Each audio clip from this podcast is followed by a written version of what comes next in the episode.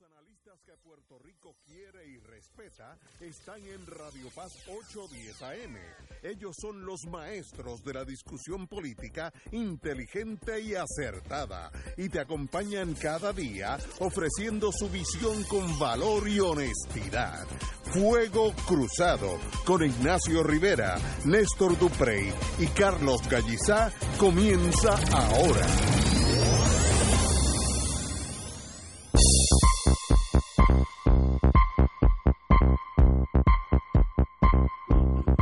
Muy buenas tardes, amigas y amigas de Fuego Cruzado. Eh, hoy es un programa especial, es miércoles 15, espérate, 15 de agosto, sí, 15. Así es que estamos en espera del ex gobernador Aníbal Acevedo Vilá, que se va a unir a nosotros.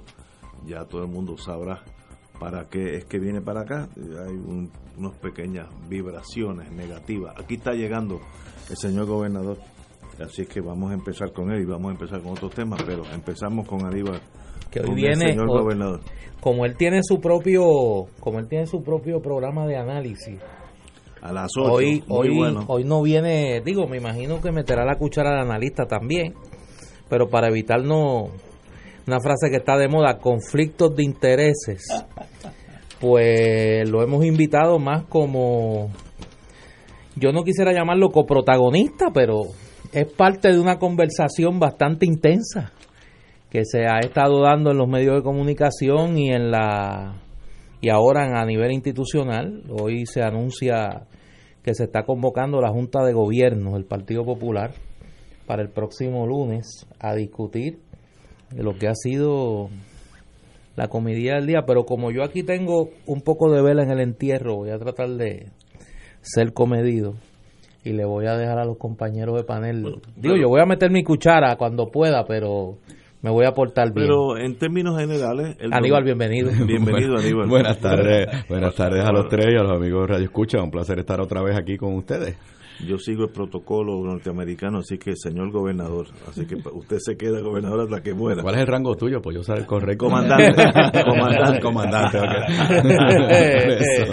Pero un placer. Eh, como todos sabemos, el domingo salió una, co- un- en la prensa una cosa que, un artículo que para leerlo se nos hacía difícil hasta de comprenderlo, donde insinuaba que dos miembros importantes del Partido Popular, Héctor Ferrer, que es su presidente, y el señor, el licenciado Prats, que es una persona, eh, uno de los posibles candidatos a la gobernación, pues que estuvieron dándole, prestándole servicio a una organización ultra de derecha, no es de derecha, es ultra de derecha, DCI de Washington, todos los que conocemos un poquito de ese mundo sabemos que estos son unos mercenarios casi sin límites en torno a su agresividad contra el enemigo que sea, y que estos dos señores de Puerto Rico, Ferrer y Prats, pues estuvieron dando, prestándole servicios como abogados a estos señores durante la pugna aquella eh, con sangre,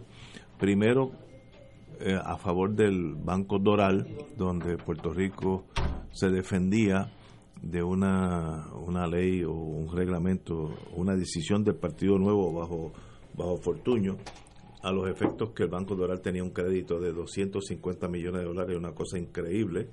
Eh, y tuvieron que ir a, los tribunales y de momento empezaron a salir en la prensa un montón de propaganda bien negativa a los efectos que casi ponía a Puerto Rico a la par con el gobierno de Maduro, que nosotros éramos un narcoestado, una cosa inconcebible. Y de ahí brincamos a los bonistas, donde el DCI también fue la- el que llevó la voz cantante a los efectos de que Puerto Rico pues renegaba a pagar sus deudas, que esto era un narcoestado, que el Banco Gu- Gubernamental de Fomento era una alcancía privada de- del gobernador García Padilla, eh, que aquí había la influencia del narcoestado. Bueno, una cosa inconcebible. Y eso pues cada cual maneja su verdad como quiera, pero lo interesante para los puertorriqueños es que había dos puertorriqueños, o que hubo dos puertorriqueños que sí contribuyeron con esa causa, que es eh, Ferrer, presidente del partido, y Prats, uno de los candidatos a la goberna, uno de los posibles candidatos a la gobernación. de No, y ma- hay otros. Sí, pero es- esos están envueltos directamente. Empezó por ahí. eh, yo oí al señor gobernador Aníbal Acevedo Vilá eh, analizarlo hace dos días, creo que fue el lunes, muy correctamente, un análisis como un cirujano de- del conflicto de interés y, y qué, qué significaba eso para el Partido Popular. Pero como él está aquí, mejor es ponerlo ahí que, y que nos indique por dónde va este, este Watergate eh, nuestro con el señor Héctor Ferrer y, eh, y el licenciado Prats, los dos de, de primeros actores. Diga usted. muy buenas tardes. Muy Bueno, buenas. muy, muy buenas tardes a Bienvenido. todos. Mira, eh, eh, como tú muy bien dices, el domingo eh, sale publicada una historia de José Delgado, que todo el mundo sabe es un periodista sumamente serio. Yo creo que es el único periodista activo con un medio en Puerto Rico residiendo en la capital federal y lleva ya años. Cuando yo era comisionado residente es cuando él entra, así que él debe haber llegado a Washington a la 2003, 2004 y pues, pues buen periodista y, muy, y que tiene muy buenas fuentes. Cuando yo leo la historia, la historia revela que esta compañía DCI, eh, que eh, tiene como cli- es una compañía de relaciones públicas, estrategia, comunicaciones, eh, que esa, esa compañía que tenía como cliente a un grupo de fondos buitres, no de bonistas, los bonistas del patio, no los bonistas institucionales, que esos que y han invertido por Puerto, en Puerto Rico por muchos años, sino de, de, de buitres, y que en ese mismo periodo, aunque no daba bien la historia a los años, pero parecería ser que era como 2015, tanto Héctor Ferrer como eh, eh, Roberto Prats habían hecho trabajo, los, los tenían de cliente y que ellos lo aceptaban. O sea, eso era un hecho. Lo aceptamos. Y eh, José Delgado relataba cómo esa eh, eh, eh, compañía, en ese esfuerzo de eh, adelantar sus causas, hicieron todo un intento y fueron exitosos de derrotar algunas gestiones que respaldaba Alejandro García Padilla, inclusive Pedro Pierluisi, porque las voy ahora más a mencionar en detalle. Cuando yo vi el nombre, déjame ponerlo de la siguiente forma. Yo sabía, por ejemplo, que Roberto Prats tenía clientes que eran bonistas y yo no creo que eso necesariamente te descalifique, eso es un elemento, pues, que si vas a una primaria, si vas a una elección, la gente lo, lo va a evaluar. Lo que yo no sabía era que el cliente era DCI. Cuando yo leo en la nota del domingo DCI, me sonó rápido en la cabeza porque recordaba que DCI había tenido un capítulo previo, pero que también se relacionado con Puerto Rico, de que ellos habían sido los abogados, perdón, los, representantes del Doral Bank en aquella pelea donde el Doral Bank le quería cobrar 250 millones de dólares al gobierno de Puerto Rico y el gobierno de Alejandro García Padilla se opuso, dijo que eso era un acuerdo ilegal y Doral Bank eh, los contrata a ellos y re- y recordaba que habían hecho una campaña, la única palabra es asquerosa. Y hice lo que uno puede hacer en la era moderna. Me senté en la computadora y escribí DCI Group Doral Bank. Y salieron todos los artículos del 2014 con los detalles. Los anuncios que ellos auspiciaron, ellos pusieron eh, por lo menos dos anuncios. Estamos hablando de una campaña costosísima. Dos anuncios en eh, el Wall Street Journal, periódicos como ese, donde decían que el gobierno de Puerto Rico y de Alejandro García Padilla era un narcogobierno que ponían la foto de Alejandro y de Maduro, y después ponían la foto de Alejandro y la presidenta de Argentina, toda una serie de falsedades, que el Banco Gubernamental de Fomento era un fondo que Alejandro García Padilla manejaba para corrupción, pero una cosa, es tan y tan eh, eh, demagógica esa campaña que provocó artículos en la prensa norteamericana. Sea, no, no, el anuncio, artículos de periódico, de periódicos pro negocio como el Washington, el Wall Street Journal, diciendo, esto es inconcebible. O sea, un banco en Puerto Rico. Y entonces todo era DCI. Las historias yo las puse eh, en, en mi página de Facebook. Ellos contrataron a un congresista, Connie Mack, congresista republicano. Dicen cómo contratan a Connie Mack. e Inmediatamente empiezan a salir cartas de republicanos directos a Alejandro García Padilla poniéndole presión. Así que, entonces yo digo, ¿cómo es posible que ningún puertorriqueño, ningún puertorriqueño, le llegue alguien a decirle, yo te quiero contratar, oye, ¿quién es usted? DCI, y lo menos que uno hace es decir, bueno, ¿quién es esta gente? Y tú haces una búsqueda y dices, pero es que ustedes son los que hace seis meses atrás estaban insultando al pueblo de Puerto Rico. Ellos, la historia es la siguiente.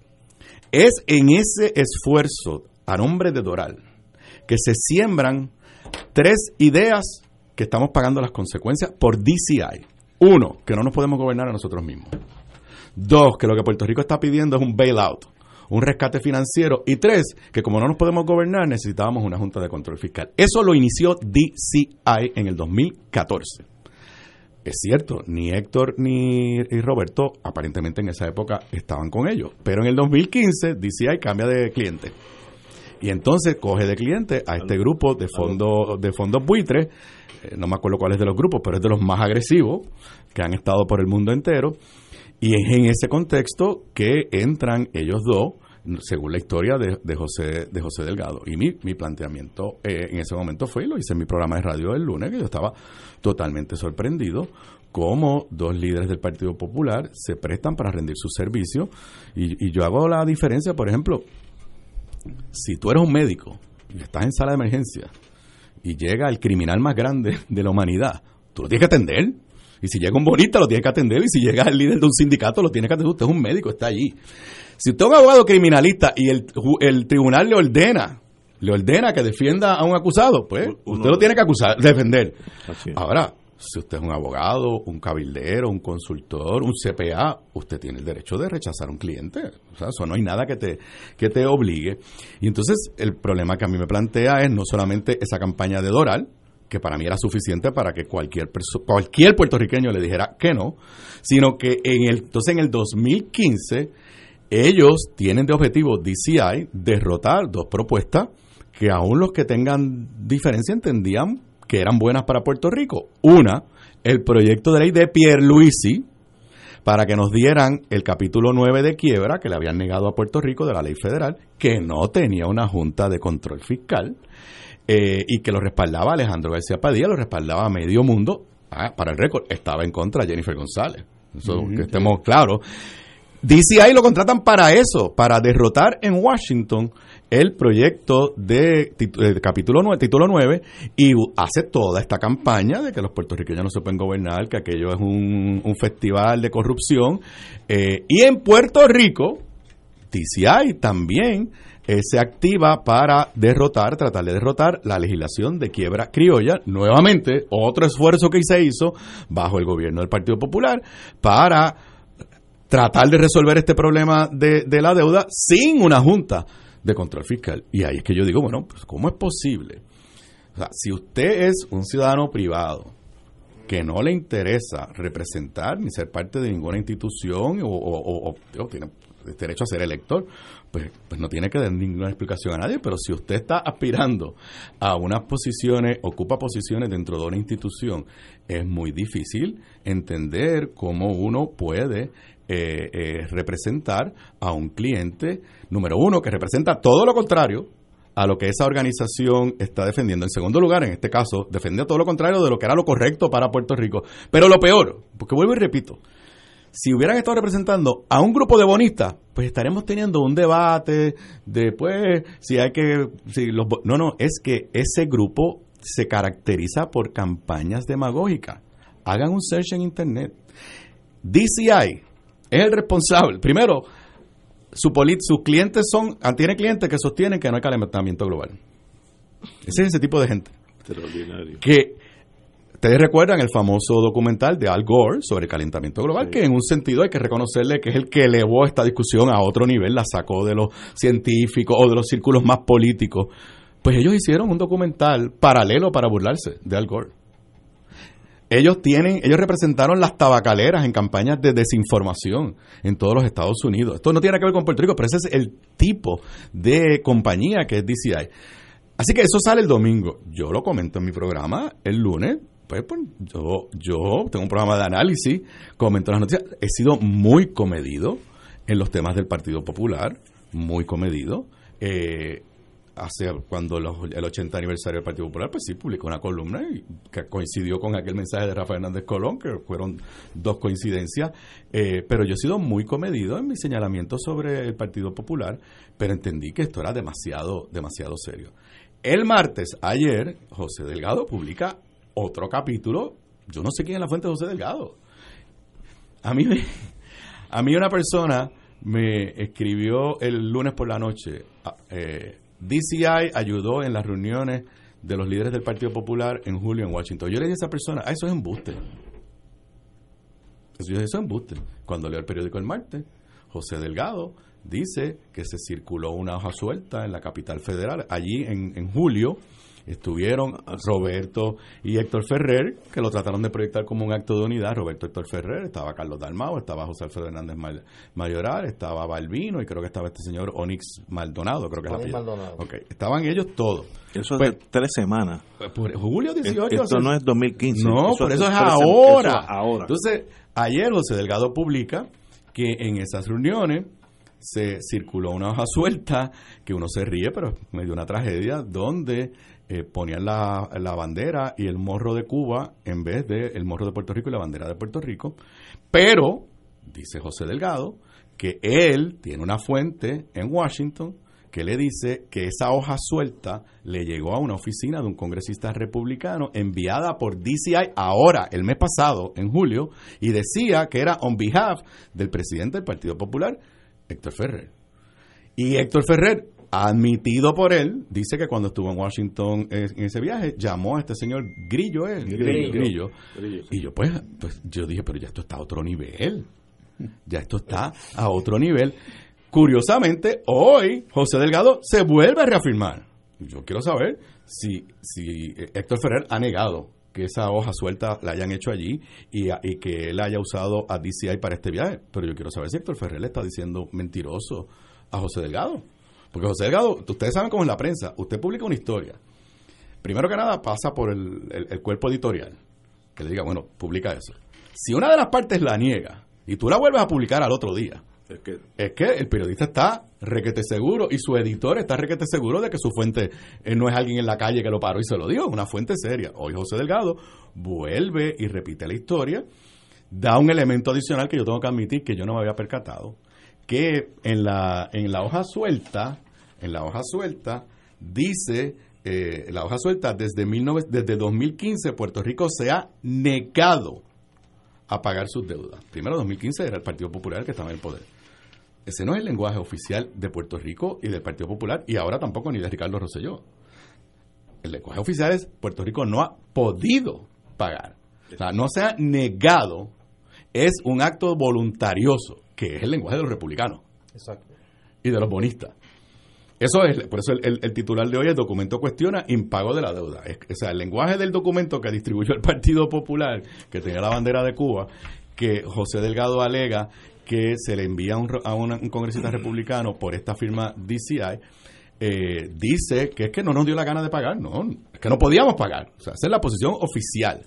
Además, yo me percato que en esa hoja suelta no mencionan a Jennifer González. La mencionan en el texto, pero el título es Los esfuerzos pro estadidad de Roselló y Carrión. Yo no, yo no sabía que el Partido Popular en el esfuerzo antiestadidad tenía a Carrión como target. No. Pues entonces de momento yo digo, bueno, pues claro, DCI es republicano. Y no- Jennifer González ha sido amiga de los bonistas. Pues ellos en la hoja suelta no le ponen sus cañones a Jennifer González. DCI sí le tiene sus cañones a Carrión por razones diferentes a las que se las tenemos nosotros. Ellos creen que Carrión debería pagar todo, toda la deuda y no están contentos ni tan siquiera con los recortes que les están, les están haciendo. Y pues eso lo eleva el, el- el nivel del planteamiento a otro, a otro, a otro, otro nivel. Y simplemente lo que yo digo es el Partido Popular.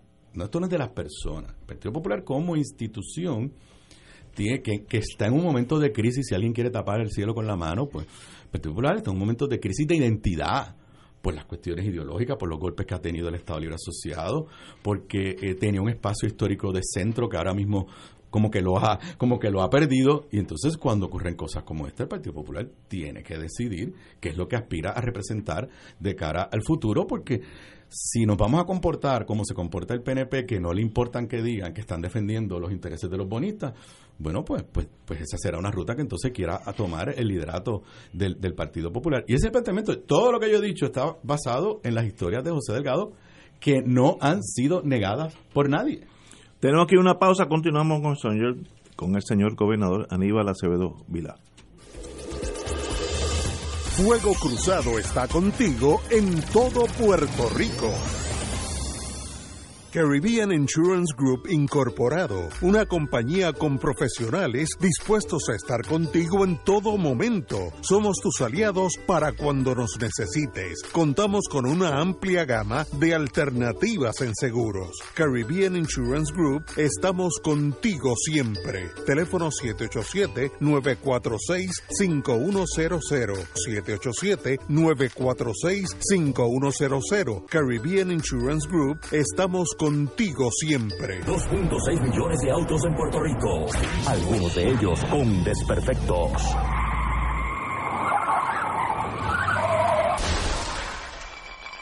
Autocontrol. Tu carro. Tu carro. Tu mundo.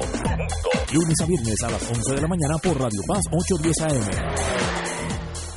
Acompáñanos a celebrar el décimo tercer aniversario sacerdotal de Padre Milton en los 13 para el Canal 13. Han sido 13 años de sacerdocio, la mayoría al servicio de la evangelización a través del Canal 13. El sábado 25 de agosto participaremos de la Santa Misa en acción de gracias por el décimo tercer aniversario sacerdotal de Padre Milton a las 11 de la mañana en la Parroquia Espíritu Santo en Levittown, Toa Baja. Y desde la 1 y 30 de la tarde celebraremos en una hermosa recepción la dedicación del Padre Milton por mantener vivo el Canal 13 al servicio de la fe y la cultura. Ven y disfruta de una tarde de bohemia con Aguilda la Mimosa y bailable con Javish Victoria del conjunto Quisqueya en el Hotel Embassy Suites en Dorado del Mar a beneficio del Canal 13. Recuerda, sábado 25 de agosto, acompáñanos a celebrar los 13 años de vida sacerdotal de Padre Milton. Habrá comida y muchas sorpresas. Información al 787 325 90 fanático del deporte, la mejor información y el mejor análisis lo escuchas los sábados a las 2 de la tarde por Impacto Deportivo con Javier Sabat y el más completo elenco en deportes por Radio Paz 810 AM y en las redes sociales Facebook, Impacto Deportivo, Radio PR, Twitter e Instagram, Impacto underscore Deport juntos, impactando el deporte nacional. Cada sábado de 9 a 11 de la mañana tendrás un encuentro con De Frente con la Verdad, donde se discuten asuntos que tocan de cerca la actualidad en todas sus perspectivas, las historias que afectan a tu diario vivir, estos y otros temas analizados desde el punto de vista evangélico. De Frente con la Verdad, todos los sábados de 9 a 11 de la mañana por Radio Paz 810. Y ahora continúa Fuego Cruzado.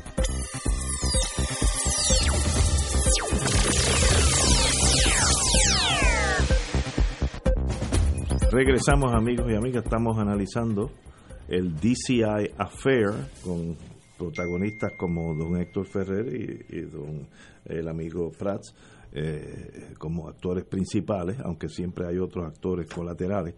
Pero eh, obviamente es la noticia de la semana y pone en relieve la razón de ser, que yo creo que es la noticia más importante, de qué es el Partido Popular en este momento.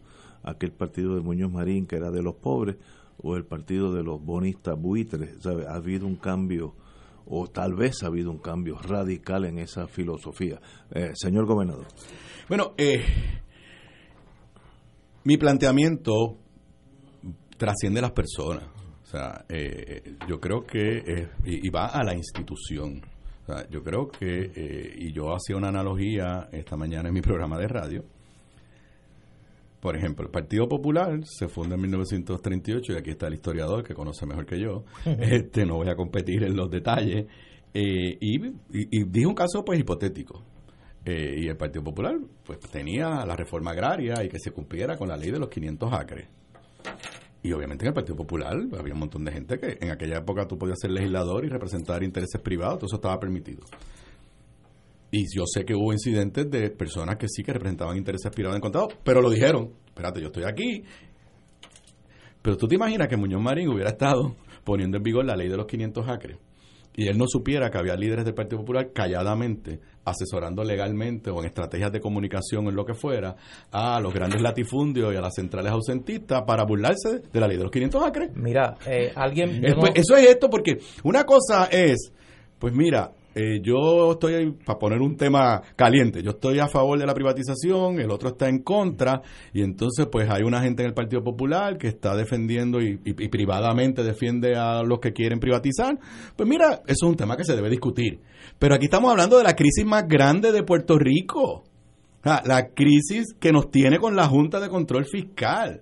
Y ese cliente representaba todo lo contrario a los mejores intereses de Puerto Rico, a las posiciones del Partido Popular y además de eso usaba las estrategias más sucias descritas por la propia prensa norteamericana. No es, bueno, imagínate que en el 2014 eh, Jorge Suárez, secretario general del Partido Popular, hizo una conferencia de prensa denunciando a DCI. Y en el 2015 estos dos líderes del Partido Popular los aceptan como clientes. Eh, vuelvo y repito, en el asunto neurálgico de esta crisis. Si se hubiera logrado aprobar el título 9, a lo mejor hubiéramos salido de la crisis y no tendríamos junta de control fiscal. Estaríamos en un revolú, porque el título 9 también es un proceso de quiebra, pero no tiene junta de control. No tiene junta de control. Y, y- y mientras más tardamos en que se aprobara la legislación, más se fue agravando la crisis. Eh, así que para mí es un planteamiento. Si, si el liderato actual del Partido Popular entiende que esto es una- un asunto sin mayor importancia, que es cuestión de, pues, de, ah, pues, ay, cometiste un error, eh, pues yo creo que va a abonar a esta sensación de que el partido ha perdido su, su razón de ser. Esta mañana yo confieso porque yo los lunes y miércoles por la mañana tengo clase. Yo no te escuché, pero alguien me comentó eh, lo que tú señalaste. Es que es peor para que veamos de dónde, o sea, dónde estaba el Partido Popular y dónde está ahora. En 1943 hubo una sospecha de que Samuel R. Quiñones, que era presidente de la Cámara de Representantes, había influido en la aprobación de una legislación para beneficiar a un cliente privado, la gasolinera Shell, y Luis Muñoz Marín promovió una investigación legislativa y exigió la salida de Samuel Quiñones de la presidencia de la Cámara. O sea, a ese nivel, y no era la prueba, era la sospecha de un serio conflicto de interés. Eh, y ahora estamos en esta. A ti te han imputado de todo en las últimas horas. Te han dicho de todo. Eh, y yo pues quiero dejar el récord claro, ¿no? A ti, eh, a ti se te imputa tener una agenda contra Héctor Ferrer, que esto es una conspiración tuya y de Eduardo Batia. O sea, ¿y qué- ¿por qué tú estás haciendo esto? Bueno, hablando, pri- primero, hablando lo- primero los, que diga- los que digan eso, pues me parece que están insultando a José Delgado. Pero estás consciente que lo han dicho. Sí, pero Oh, el que, el que diga eso, pues entonces, pues está, y yo creo que pues está diciendo que pues yo le mando, yo le digo a José Delgado que publicara en el periódico. Yo me sorprendí el domingo, igual que se sorprendió todo el mundo cuando leí la historia. Ah, que mi memoria es buena cuando vi el nombre DCI, porque José Delgado no mencionó lo de Doral Bank en su, en su historia, pero cuando yo vi DCI, claro, me quise asegurar.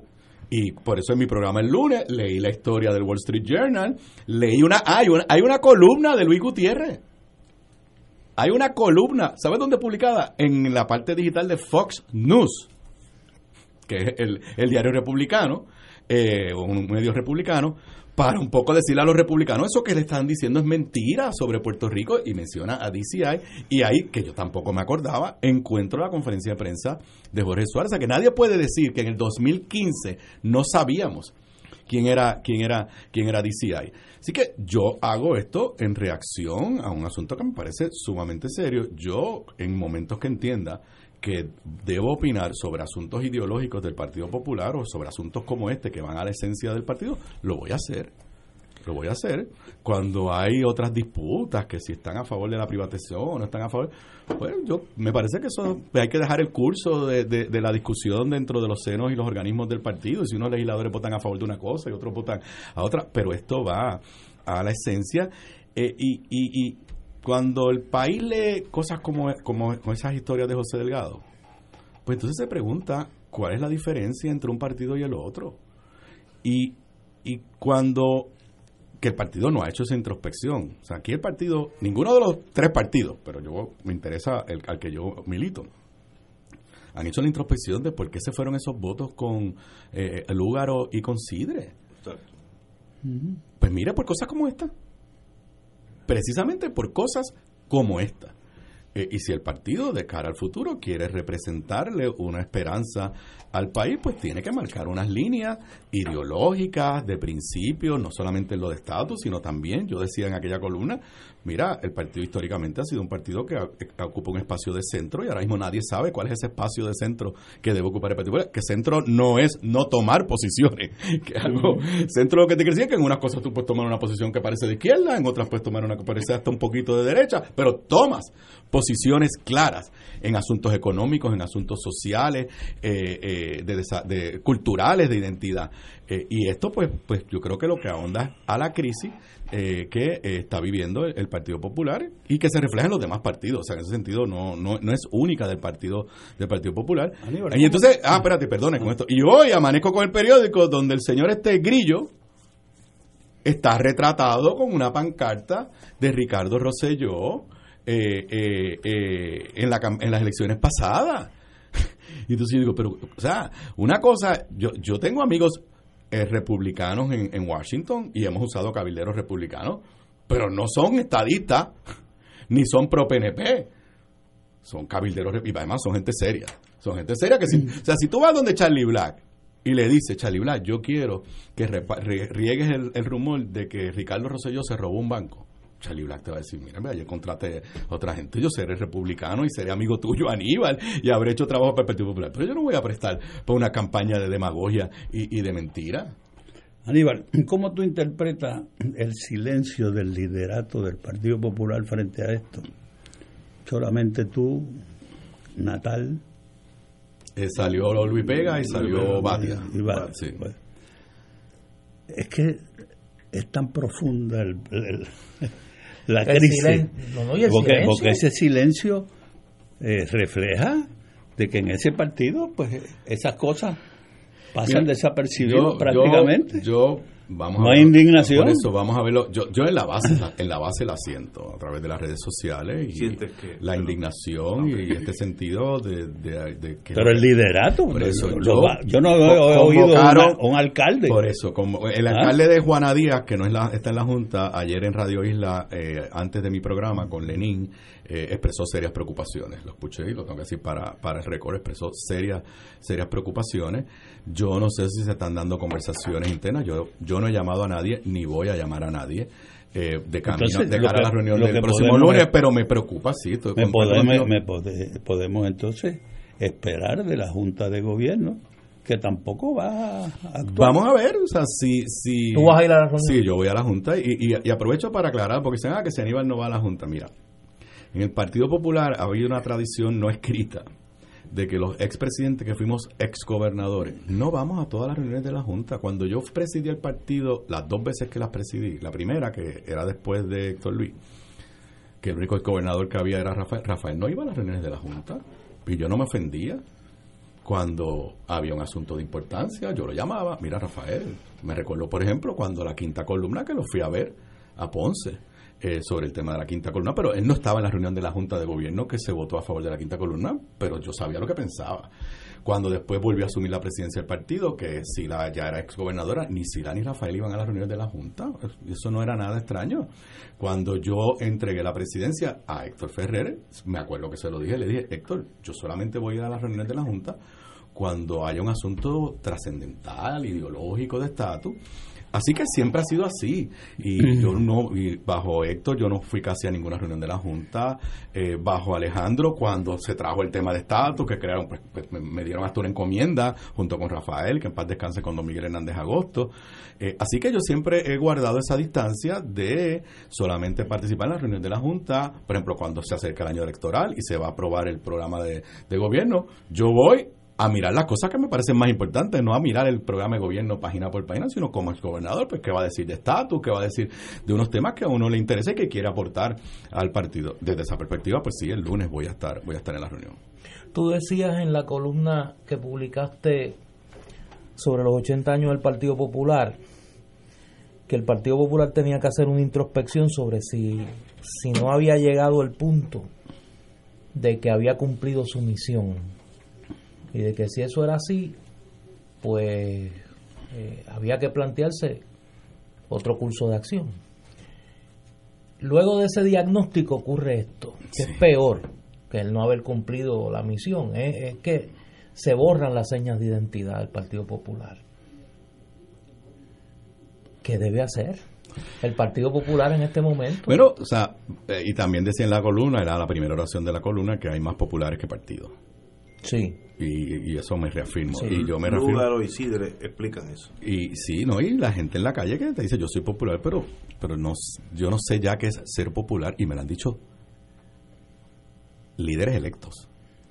En privado me dicen, o sea, yo no sé lo que representamos. Sienten que militan, sienten que militan en un partido que no existe. O, que, que, que, hay algo que nos une, pero ni tan siquiera lo pueden articular. No lo pueden articular. No lo pueden, no lo pueden articular. Y si vuelvo y repito, yo, pues por un momento, yo dije en mi programa el lunes que, y lo dije así mismo, mira, quizás lo que yo estoy diciendo aquí no va a pasar nada, y pues si no pasa nada, pues quiere decir que al actual liderato del Partido Popular, pues esto le parece que es algo normal. A la base yo estoy seguro que no le parece, que es algo, es algo normal. Y yo creo, abonando a lo de Carlos Aníbal, y perdona que te interrumpa, que eso es lo crítico. Que una cosa como esta, para la inmensa mayoría del liderato del Partido Popular, pase como algo normal. No, y lo otro que, no, eso es lo otro que está en la, lo otro que está en la maldita cosa esta de las candidaturas. Miren, las primarias son en el verano del 2020, quizás de aquí al 2020 la Junta de Control Fiscal suspende las elecciones. aquí nadie sabe dónde vamos a estar en el 2020. Y entonces en el partido Pero no hay duda de que el Partido Popular se quedó sin proyecto político. Y tiene, estoy de acuerdo. Yo creo que hay una columna hoy de de Cox Salomar que hace un buen diagnóstico, aunque no da recetas, ¿no? ¿De dónde está el Partido Popular? O sea, cuando tú oyes a Rafael Hernández Colón diciendo que el Estado Libre Asociado tiene los instrumentos para enfrentar esta crisis, tú dices, pero ¿y dónde está este hombre? a mí, por ejemplo, Carlos, a mí una de las cosas que, ah. que, me impactó negativamente fue que se llegaran a los, a los 80 años y la institución, partido, no invitar a una reflexión. Yo hice una mía por mi lado y Rafael hizo otra por su lado. Pero no fue que el partido dijo, mira, vamos a los 80 años, vamos a hacer esta... A mí me sorprendió, por ejemplo... hay un liderato que no tiene tampoco a proyecto. A mí me sorprendió, por ejemplo, que esas decisiones de la jueza Taylor Swain, que son el lenguaje colonial más crudo, pues no ha provocado una discusión interna dentro del, del partido. Eh, o sea, son unos, unos, unos momentos, porque Porque entonces, tristemente, inclusive en esta controversia de estos días, todo el mundo lo que está mirando es quién va a ser el candidato. Ah, espérate, yo a lo mejor puedo ser candidato, déjame callarme la boca, porque entonces voy a chismar el alcalde tal. porque, o, lo que han dicho algunos, Aníbal hace esto, ah, porque está, porque está promo, o está velando el espacio para él o está promoviendo una candidatura. O estoy corriendo yo, o estoy detrás de Eduardo, o estoy detrás de Carmen Yulín. Todos los días me ponen una, un, sombrero. pero fíjate. Pero, pero fíjate. Cuando yo digo, moral, Pero por eso, cuando yo digo que no nos podemos seguir pareciendo al PNP, hasta en eso. Cada vez que en mi programa de radio yo hago un señalamiento serio contra el gobierno de Ricardo Rosselló, contra Tomás Rivera Chá, contra. La contestación es la demagogia. Claro. Es atacar a la persona. Y entonces cuando yo he visto la reacción a estos planteamientos, es exactamente la misma. En lugar de discutir las ideas, pues van a elementos personalistas eh, que, no tienen nada que ver con la discusión de las ideas. o sea, te digo, exactamente. O sea, tú puedes copiar un tweet, un tweet de un PNP atacándome con alguna... Pero curiosamente no ha sido la base. O sea, yo mi página de Facebook y mi cuenta de Twitter son de las dentro de personas afiliadas al Partido Popular. Yo creo creo de memoria que más allá del exgobernador, obviamente fue gobernador Alejandro García Padilla, de la alcaldesa Carmen Yulín y quizás de Eduardo, yo debo ser de los que todavía tiene más seguidores en esas redes sociales y ahí te, te, escriben lo que sea. Y, y el problema es que ese partido no puede cambiar porque su liderato no cree en el cambio. eso yo, yo, yo, yo creo que, tiene que, haber un estancamiento. Que, hay, una, hay una crisis de identidad y, y, yo le entiendo. O sea, hay, ha habido unos golpes electorales, ha habido unos golpes judiciales, ha habido unos golpes legislativos. yo, Pero ninguno ha provocado una reflexión. Estoy, ese es mi gran problema. O sea, eh, cuando, eh, cuando, cuando tú te enfrentas a que la jueza Taylor Swain en su última opinión dice que la constitución del Estado Libre Asociado es igual que la ley promesa, es otra ley más. O sea, uno dice, pero, esto, vamos a provocar una, una, una discusión, una reflexión de cara, de cara al futuro, pero pues alguien piensa, no, porque si opino, pues, pues eh, eh enfogono a un sector del partido. No, o, necesita, o me obliga a una definición. Por eso asumir, asumir posiciones. Ah, entonces, Tenemos que ir a una pausa, continuamos con el señor gobernador Aníbal Acevedo Vila. Esto es Fuego Cruzado por Radio Paz 810 AM. Diariamente en nuestra cocina algo delicioso se cuece en la olla. Se escucha el cortar de la cebolla y el triturar de los ajos. En Freshmart utilizamos ingredientes frescos sin aditivos ni preservativos. En el deli encontrarás la mejor variedad de desayunos, almuerzos y cenas, pizzas artesanales y más. Los mejores especiales de la semana para comer sano y sabroso. Explora la variedad de ofertas más saludables. Ven a Freshmart en Aguadilla, Caguas, Carolina, Condado, Guaynabo y Atorrey. Freshmart es para todos. Fuego Cruzado está contigo en todo Puerto Rico. La directora de Servicios Legales de Puerto Rico le miente al pueblo cuando oculta información sobre la negociación del convenio colectivo con la Unión de Abogados y Abogadas en mensajes publicitarios. No dice que la primera propuesta de la Unión y que está vigente en la mesa de negociación hoy es firmar un convenio que no conlleva aumentos de ninguna clase. Licenciada Santini Colbert, no mienta más con los fondos del bufete de los pobres. Llegue a la mesa con manos limpias. Firme ya un convenio sin más, pero sin menos. ¡Mamá! ¡Dame papel! ¡Que te traiga miel! ¡Papel! Si tiene el don, matricúlala. Coro de Niños de San Juan, 787-726-7575. Servicios Funerarios Católicos les invita a que nos acompañe a rezar el rosario meditado por los fieles difuntos el martes 28 de agosto a las 7 de la noche en el Santuario Santo Cristo de los Milagros en Carolina. Servicios Legales de Puerto Rico se encuentra negociando de buena fe el convenio colectivo con la Unión de Abogados y Abogadas de Servicios Legales. Por eso, rechaza el doble discurso que ha mantenido la Unión en los medios de comunicación al informar que se solicitan mantener el convenio sin más pero sin menos. La realidad es que se solicitan aumentos salariales en beneficios marginales y en todos los renglones del convenio. Como gerencia, nuestra posición en la mesa de negociación seguirá siendo la de tener un convenio que garantice la presentación de servicios de calidad y eficientes a nuestros clientes, la población pobre de Puerto Rico. Basta del doble discurso. Esta es la verdad sobre la negociación. Y ahora continúa Fuego Cruzado.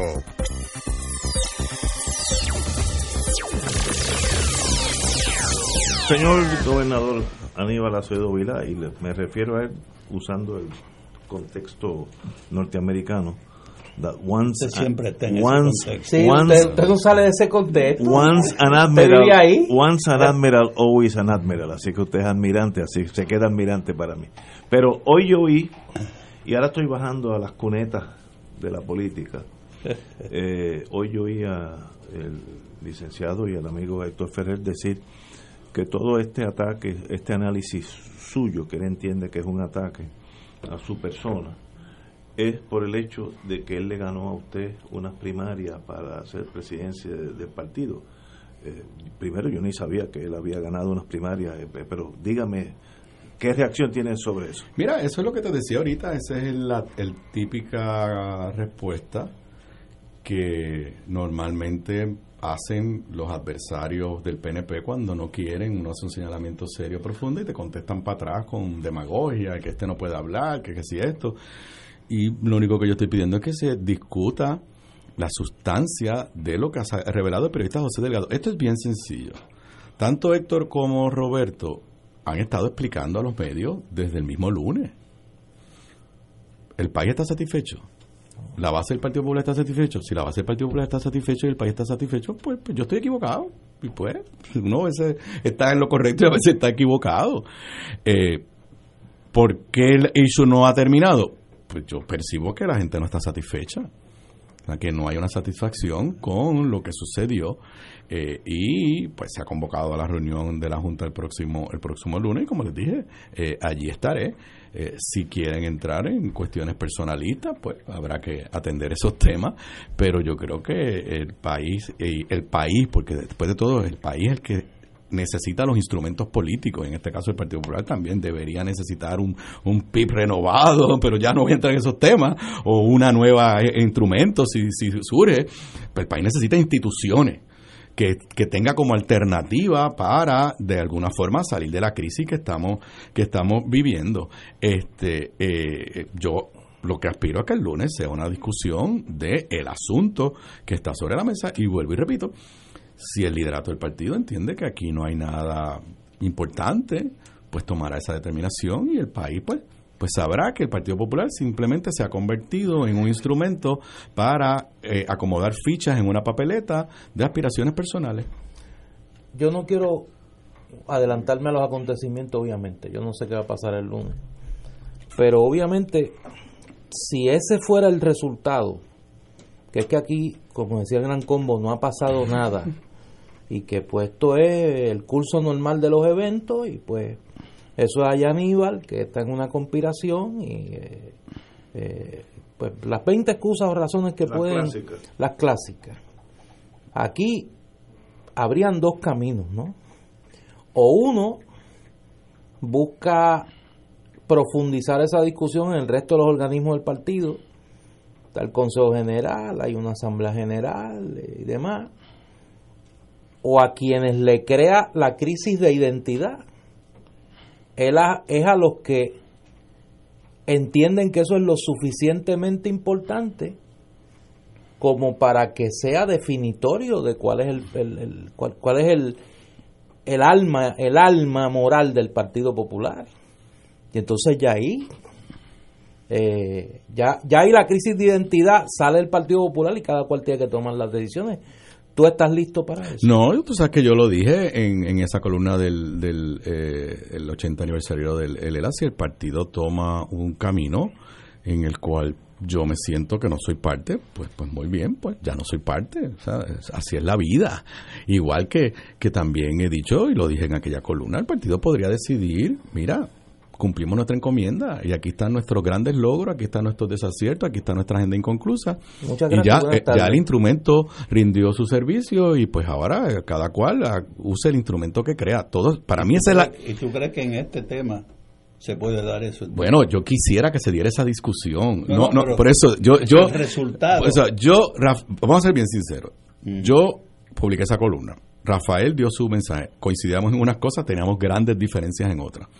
Se ha nombrado al amigo Aníbal José Torres para que haga una especie de evaluación del futuro del partido, pero ni la columna mía, ni el mensaje de Rafael, que yo sepa, ha provocado una discusión profunda a lo interno del partido.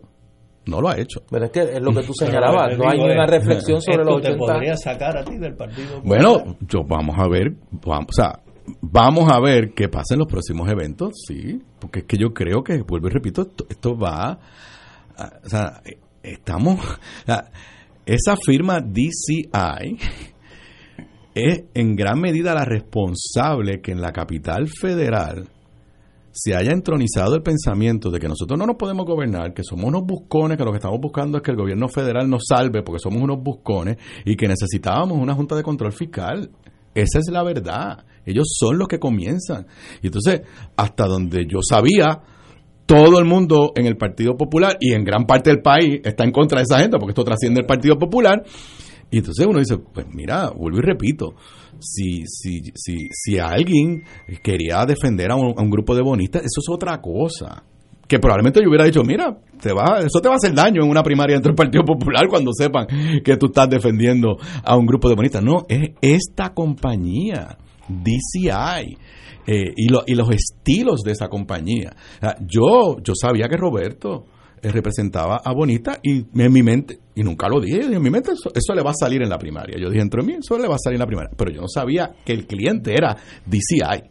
¿Me entiendes?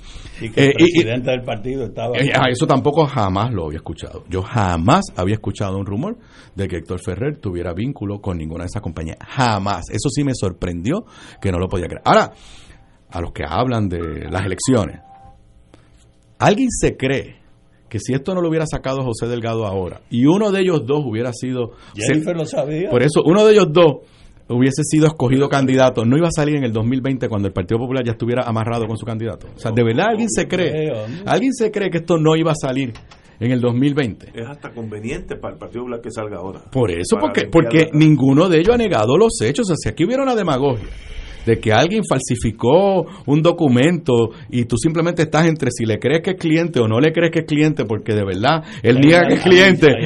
Por eso pues tú dirías, mira, pues yo le creo a Héctor cuando dice que él no es cliente, que esas personas no son clientes de él, aunque hay un documento, pues no, aquí hay una admisión inclusive de, de, esa llamada cuando Héctor está en, Washington el, en, julio, que dice que llama al señor ese grillo. Y uno dice, pues ¿para qué lo llamó? Ah, para saludarlo. Entonces José Delgado dice que hay un email de, eh, de DCI a, este, a un congresista republicano con la hoja suelta, una hoja suelta que, que tiene la bandera de Cuba en vez de la bandera. O sea, yo conozco, yo, oye, yo conozco la gente que hace estos trabajos en el Partido Popular. Pues son los mismos, son gente bien buena bien, bien buena. bien buena.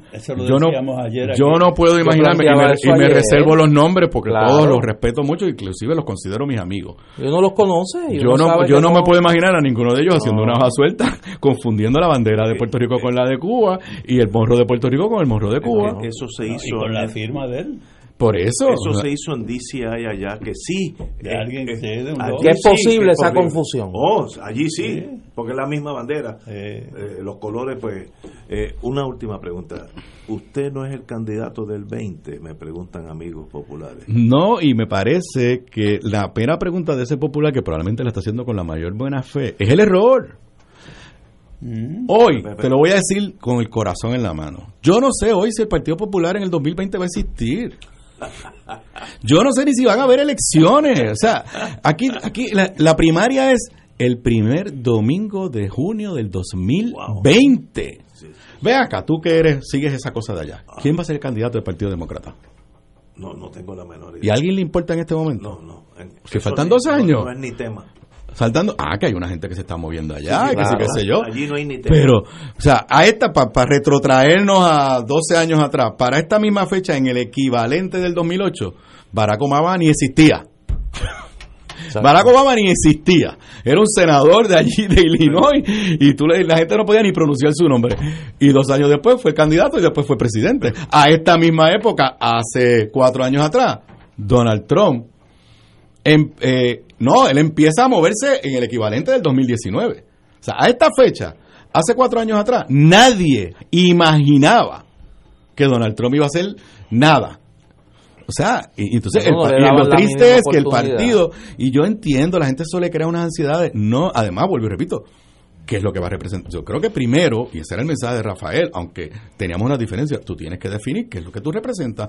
Y una vez tú defines qué es lo que tú representas, busca quién es la persona que mejor se ajusta a lo que tú quieres representar, no al revés. Rafael lo decía en su mensaje. No podemos, en esta coyuntura histórica, no podemos permitir que escojamos el candidato en la primaria del 2020 y entonces después el candidato hace el programa de gobierno debe ser al revés, debe ser esta institución representa esto en el tema eh, eh, ideológico de estatus, representa esto en el tema económico, representa esto en el tema de justicia social, en el tema ambiental, en el tema de salud, en el tema de educación. Esto es lo que representamos como institución. Ok, una vez lo representamos como institución, ¿quién está ahí disponible? para avanzar esas ideas. Y claro, pues también en, ese momento los candidatos dirán, pues yo pongo unas ideas nuevas y las añado, pero eso es lo que en este momento le está faltando al Partido Popular. Pero ¿y cuándo el Partido Popular va a definir ese, ese rumbo? Pues eso lo decide la ley, la ley electoral, por lo que yo recuerdo, creo que las candidaturas se radican eh, para ubicarlo en el, en el, en el próximo ciclo, las candidaturas se, se radican el diciembre del 2019, el 31 de diciembre, y la primaria en junio. Pero sin hablar de candidatura, ¿cuándo el, rumbo ideológico, tú quieres decir? ¿Cuándo el, partido va a tener un rumbo, una ah, razón de ser? Eso le toca, le toca, a la le toca a la dirección del partido. La dirección del partido no cree en eso. le toca, que hay que buscar un nuevo rumbo. Eh, le toca a la dirección del partido. la dirección del partido. Sí, sí, le toca a la dirección del eh, partido. Quiero decir, y esto lo digo entre amigos que somos, usted tiene más seguidores todavía fieles a su una posible candidatura de lo que usted cree. Y este se empeña. No, no, pues eso es lo de él, Lo digo porque es lo de él. Me, están atacando por los flancos y como yo tengo que vivir con cierta persona todos los días, 24 horas al día, y es una fanática suya, pues hoy me dijo, ese es el mejor candidato. Ah, que sea o no que corra, pero estoy diciendo. Yo agradezco agradezco esa, esa, esa, esas expresiones eh, de, de, confianza. Sí te puedo decir que, que, la cosa de tener un programa de radio me, ha, me, me y me siento me lo estoy disfrutando pues porque yo, pues uno quiere a su país y a uno le duele el país. Y entonces si tú estás en tu casa y solamente se lo puedes decir a Piti, se lo puedes decir a tus hijos cómo te sientes, pero si de momento pues puedes expresarlo y, y de alguna forma aportar a la discusión, a la discusión pública, pues uno siente que es un buen desahogo también. No, y que uno siente que está cumpliendo con la obligación que debe tener todo ciudadano de ayudar a construir un mejor país. Lo que yo veo es que tú tampoco tienes un proyecto político que pueda eh, adelantar.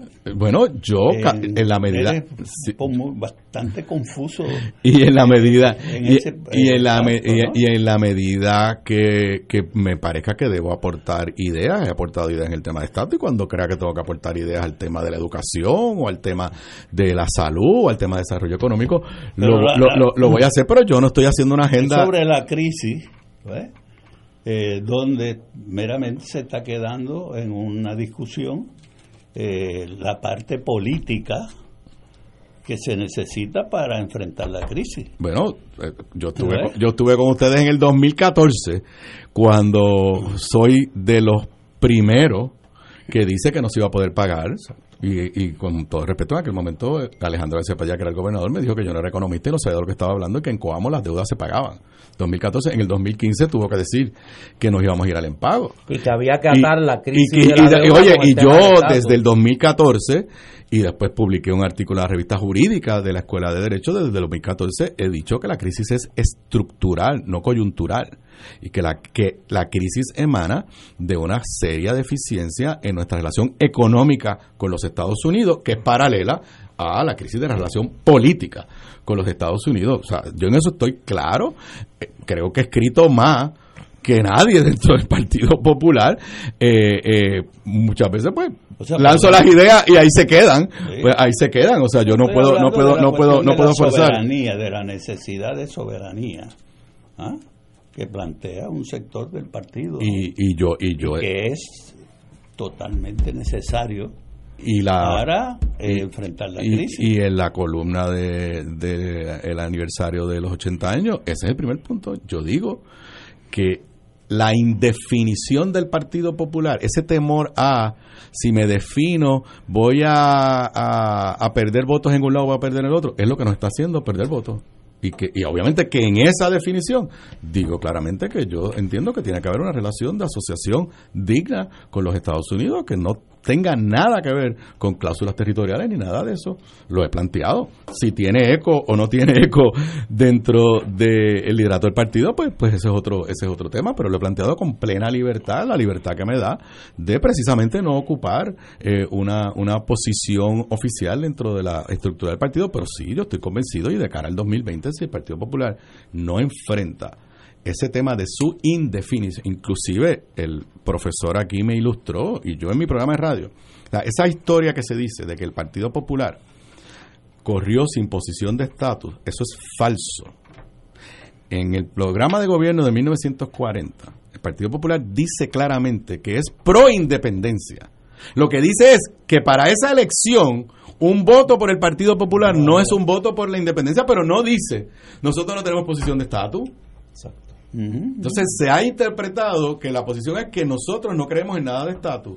No, el Partido Popular en 1940 y, yo cité eh, las páginas y tengo que admitir que fue luego de escuchar a, a, a, a Néstor eh, en este programa, yo cito las partes pertinentes en mi programa de radio ese día de la, del programa de gobierno, porque todo el mundo habla, ah, en 1940 el estatus no estaba en hecho, pues ahora tampoco debe estar en hecho. No, eso no quiere decir que el partido no asumió posiciones, que después evolucionó y todo eso, pues eso, eso es parte de la historia que, que la conozco, yo la he estudiado también y la conozco, la conozco muy bien y estoy convencido que en la medida que el Partido Popular no asume posiciones sobre ese tema y sobre otros temas, hasta a los que a los que lo único que le importa es ganar elecciones, pues yo he tratado de llevar el mensaje que si no asumen posiciones, no van a volver a ganar elecciones.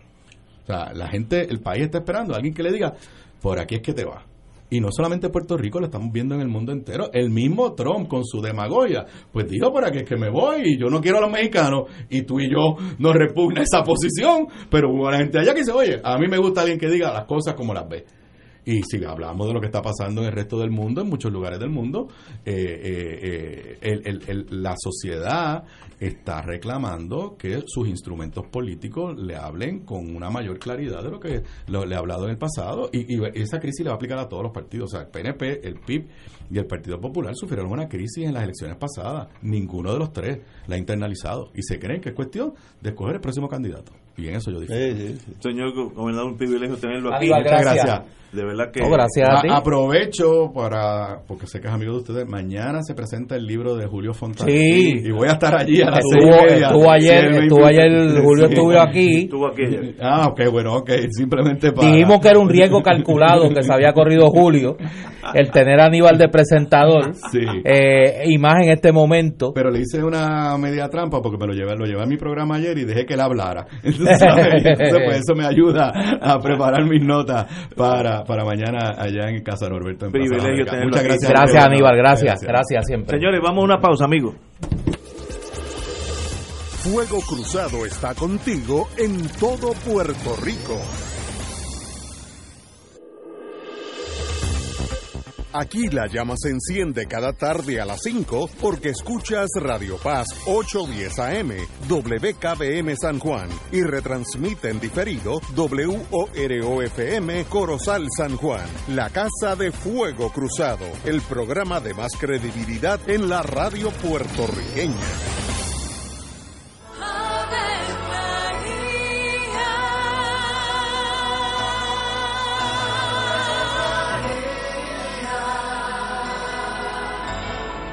El ángel del Señor anunció a María. Y ella concibió por obra del Espíritu Santo. Dios te salve María, llena eres de gracia, el Señor es contigo. Bendita tú eres entre todas las mujeres, y bendito es el fruto de tu vientre Jesús. Santa María, Madre de Dios, ruega por nosotros pecadores, ahora y en la hora de nuestra muerte. Amén. He aquí la esclava del Señor. Hágase mí según tu palabra. Dios te salve María, llena eres de gracia, el Señor es contigo. Bendita tú eres entre todas las mujeres y bendito es el fruto de tu vientre Jesús. Santa María, Madre de Dios, ruega por nosotros pecadores, ahora y en la hora de nuestra muerte. Amén. Y el Verbo se hizo carne. Y habitó entre nosotros. Dios te salve María, llena eres de gracia, el Señor es contigo. Bendita tú eres entre todas las mujeres, y bendito es el fruto de tu vientre Jesús. Santa María, Madre de Dios, ruega por nosotros Ruega por nosotros, Santa Madre de Dios. Para que seamos dignos de alcanzar las promesas de nuestro Señor Jesucristo. Oremos. Derrama, Señor, tu gracia sobre nosotros, que por el anuncio del ángel hemos conocido la encarnación de tu Hijo, para que lleguemos por su pasión y su cruz a la gloria de la resurrección, por Jesucristo nuestro Señor. Amén. Gloria al Padre, al Hijo y al Espíritu Santo. Como era un principio, los siglos de los siglos. Amén.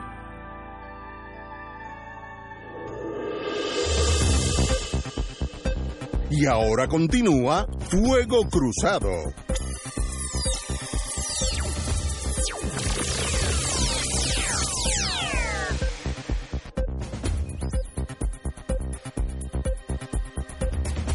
La siguiente entrevista es pagada por Snyder Wallace.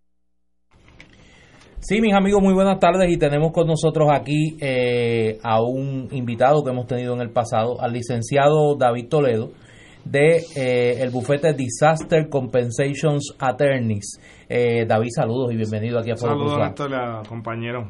Gracias por la invitación. Para los amigos que nos están sintonizando por primera vez, ¿a qué se dedica Disaster Compensations Attorneys? Sí, pues somos una firma legal que nos dedicamos a llevar eh, los casos de después de los desastres, en este caso del huracán María, eh, y eh, lo que queremos es ayudar eh, a las familias, a los negocios, a poder a poder reparar sus vidas, este, reestructurarlas y tener sus propiedades que sufrieron daños a, a un estado en que estuvieron previo al huracán.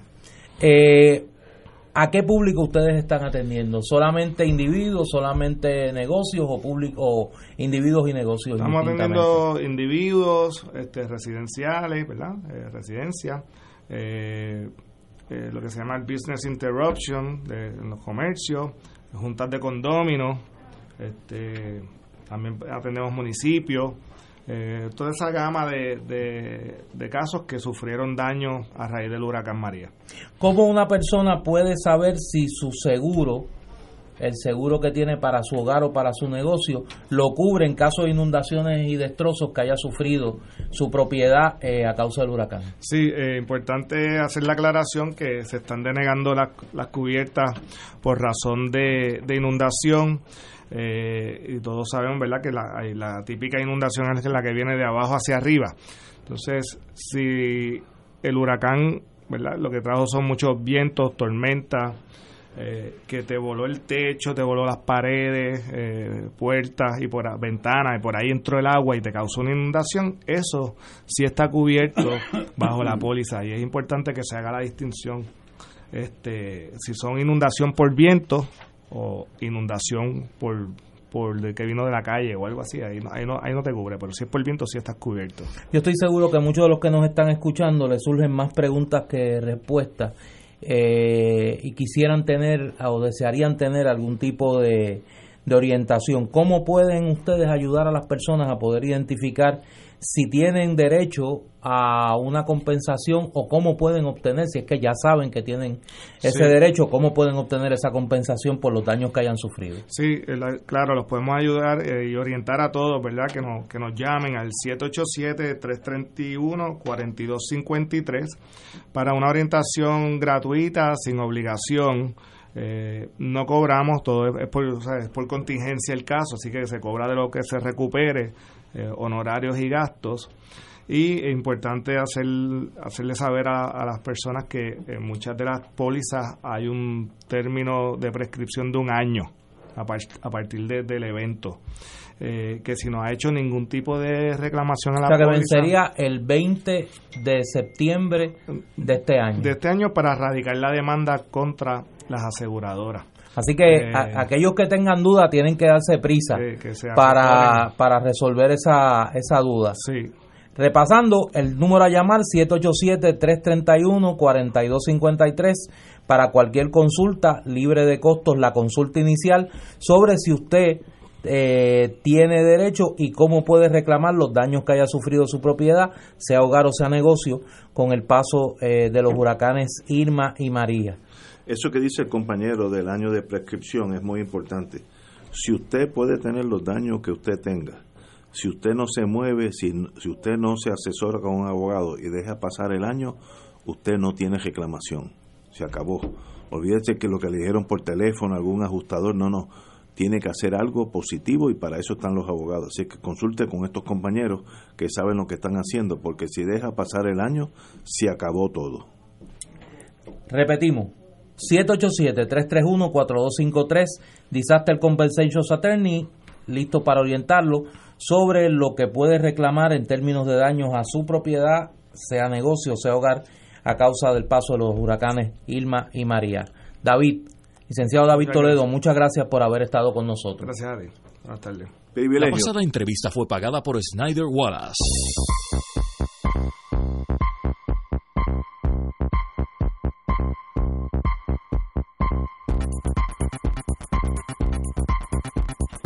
Volviendo momentáneamente al tema anterior, el representante Manuel Natal exigió esta mañana que Ferrer y Prats renuncien a sus cargos dentro del Partido Popular. Eh, sencillamente, pues sabemos por qué lo pide, así que no voy a entrar en eso. Eh, mi pregunta es, ¿pasará eso o, el eh, o esa junta de gobierno, aunque yo sé que tiene el poder, tomará acción alguna o sencillamente ese partido está tan anquilosado que no pasará nada. Yo creo que será lo segundo que tú hablas, sí. porque en este momento eh, no hay otra razón para enfrentar este asunto dentro del Partido Popular que hacer lo que hace eh, Manuel Natal, pedirle al presidente del partido que se vaya y a los otros y al otro miembro de la junta de, claro es que es la única posición digna de, de, enfrentar una barbaridad como esta. ¿Y qué va a pasar? Pues no va a pasar nada. Mira, hoy hay unas declaraciones ahí de, este Torres, de Luis Raúl Torres. Entonces, esa es la, vanguardia del Partido Popular.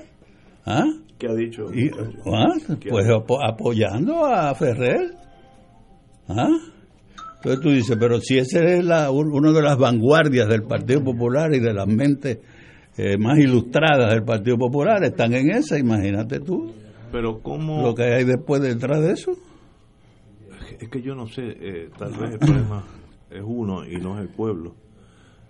Estos señores apoya, eh, le rindieron servicios para una entidad, esto no es cuestionable. DCI, eso no es cuestionable esa entidad es enemigo mortal de Puerto Rico y lo ha demostrado sobre en el caso de Doral, diciendo que esto es un narcoestado, que, este, que el gobernador usa el Banco Gubernamental de Fomento como su propia alcancía, eh, que la corrupción aquí es una cosa espantosa, y luego brincan a los bonistas buitres diciendo que sencillamente Puerto Rico eh, es un un gobierno como el de Maduro, que no va a pagar nada, que, eh, que quieren un vela, quiere que los americanos nos paguen la deuda. ¿Alguien puede sentirse cómodo en el Partido Popular que su dirección apoyó esa postura? Para mí es no, increíble. más allá de mi capacidad de entender. No, ni lo entiendes tú, ni lo entiende nadie. Pero hay gente que ha salido eh, hace unos días, pues ayer creo que fue que Tatito. Pues son cómplices también de estos dos individuos. O, es que yo no entiendo. No, no. Eh, Pero mira. El que, el que guarde silencio en el Partido Popular ¿ah? frente a lo que ha pasado es cómplice. ¿ah? Se une a estos individuos en su traición al país. Tan sencillo como eso. Yo creo que no hay conciencia de un sector de la dirección del Partido Popular de la magnitud de la crisis que representan estos eventos en la vida del Partido Popular. Usted puede tener diferencia sobre hacia dónde debe de ir el Partido Popular en cuanto al tema del estatus político. Pero si había alguna hoja de parra que cubría el cuerpo del Partido Popular, era la distinción clara que el Partido Popular podía establecer de la conducta de honestidad y de apego al servicio público de su liderato. Esas señas de identidad se fueron borrando. ¿Se fueron? borrando desde aquel momento en que don Roberto Sánchez Vilella le tuvo que preguntar a un miembro de la comisión presidencial del Partido Popular si representaba en la comisión presidencial al Partido Popular o al Banco Popular. No, no, y eso yo me voy a reservar el nombre. Pero, pero eso fue un incidente en la comisión presidencial del Partido Popular. Esos vientos trajeron estas tempestades al punto que hemos llegado hoy y yo creo que llega el momento en que el Partido Popular tiene que crear una, tiene que tomar una decisión existencial. Si en el Partido Popular da lo mismo que su presidente sea abogado de enemigos declarados del pueblo de Puerto Rico, que pagan y mienten para destruir la reputación del gobierno y del pueblo de Puerto Rico. Pues mire, habrá llegado el momento de que los que creemos que eso es importante, organicemos un instrumento político para hacer realidad esa distinción entre la decencia que tiene que haber en la vida política de Puerto Rico. Y yo creo que el lunes la decisión que tiene que tomar la Junta de Gobierno del Partido Popular es esa. Porque ya esto no es una diferencia ideológica, es un asunto de moral política, de estricta moral política. Y repito, no es que esto comenzó esta semana, esto, e, e, esta caminata viene de hace muchas millas. De hace muchas millas se viene caminando, alejándose de esa brújula moral de honestidad en el servicio público. Pero yo creo que llegó el momento de tomar una decisión existencial. Los que guardemos silencio o seamos indiferentes ante eso, somos cómplices. Somos cómplices de, dejar al país desprovisto de un instrumento que lo proteja de, esta, de este tráfico de influencia. Porque en el otro lado están el gobernador y la comisionada residente. Pero, eh, eh, pero ahí el campo está claro. Ahí no hay duda. Para decirlo en el lenguaje del 40, esos son los republicanos de siempre. Eso no esconden la chaqueta. Ahora, aquí usted tiene una gente, como le pasó al Partido Liberal en los 30, que son liberales por fuera y republicanos por dentro.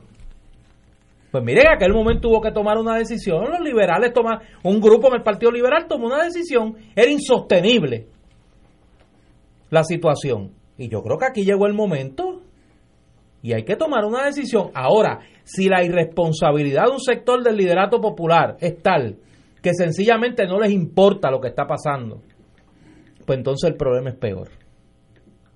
Entonces el problema es peor. Y yo creo que eso es lo que se esa es la esa es la pregunta que se contesta el lunes. Porque si la indiferencia es la respuesta, ese instrumento político no merece la confianza del pueblo de Puerto Rico, porque tras de inmoralidad habrá total indiferencia a los graves problemas morales que esta situación implica para un partido político. Entonces, es, que, es que aquí ambos partidos se han quedado descabezados con candidatos que puedan entender lo que está pasando y enfrentarse a la crisis, ¿no? Y que tengan a la misma vez eh, un apoyo popular y una confianza del pueblo. No hay confianza eh, del país en esas direcciones de los dos partidos. Ahora mismo, el Partido Popular eh, ¿qué tiene para enfrentarse a, las elecciones del próximo 2020? ¿Qué le va a decir? ¿Qué, ¿Qué candidato tiene que le pueda inspirar a este país confianza y que tenga algún proyecto, etcétera, ¿no? ¿Ah? Eh, no hay nada ahí. Y entonces el otro, está en una primaria entre Rosellito y Rivera Chávez. Eh. Imagínate tú qué, opción hay ahí, ¿no? Chiqui Drácula contra Frankenstein. Y que en estos momentos, ¿ah? el, el hombre del Partido Popular que tiene el espacio sea Batia. No, la crisis total. ¿Mm? No me mire a mí. No, no, no, yo te. a mí no me mire. Este, sí. Que, que, que Batia sea lo que, lo que va a ofrecer el Partido Popular después de este desmadre. Eh, es tremendo, ¿no? Entonces. Pero en este asunto se expresó sin, sin, sin duda alguna. Bueno, eh, está jugando la pelota. Pero este es el mismo hombre que que, que, montó, montó todo lo la la, la, eh, la, campaña de descrédito contra la autoridad de energía eléctrica la que el que trató de, de hacer una reforma educativa absurda etcétera etcétera no pero pero eso es lo que hay el muchacho cuando tiene un grupo selecto de adversarios. Bueno, y ahora mismo, pues Hernández Colón es su, su director de campaña. Su sparring partner. entonces tú dices, bueno, pero imagínate tú, tú sabes, cómo tú vas a, a entender esto, ¿no?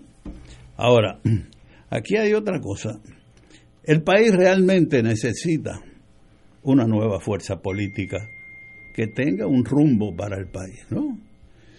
Y no lo hay en estos momentos las condiciones para que esa fuerza política eh, pueda eh, desarrollarse, etcétera, ¿no? Eh, y esa fuerza política tiene que tener, pues, una, una visión del país que, que, no es fácil, ¿no? unir los distintos componentes para esa fuerza.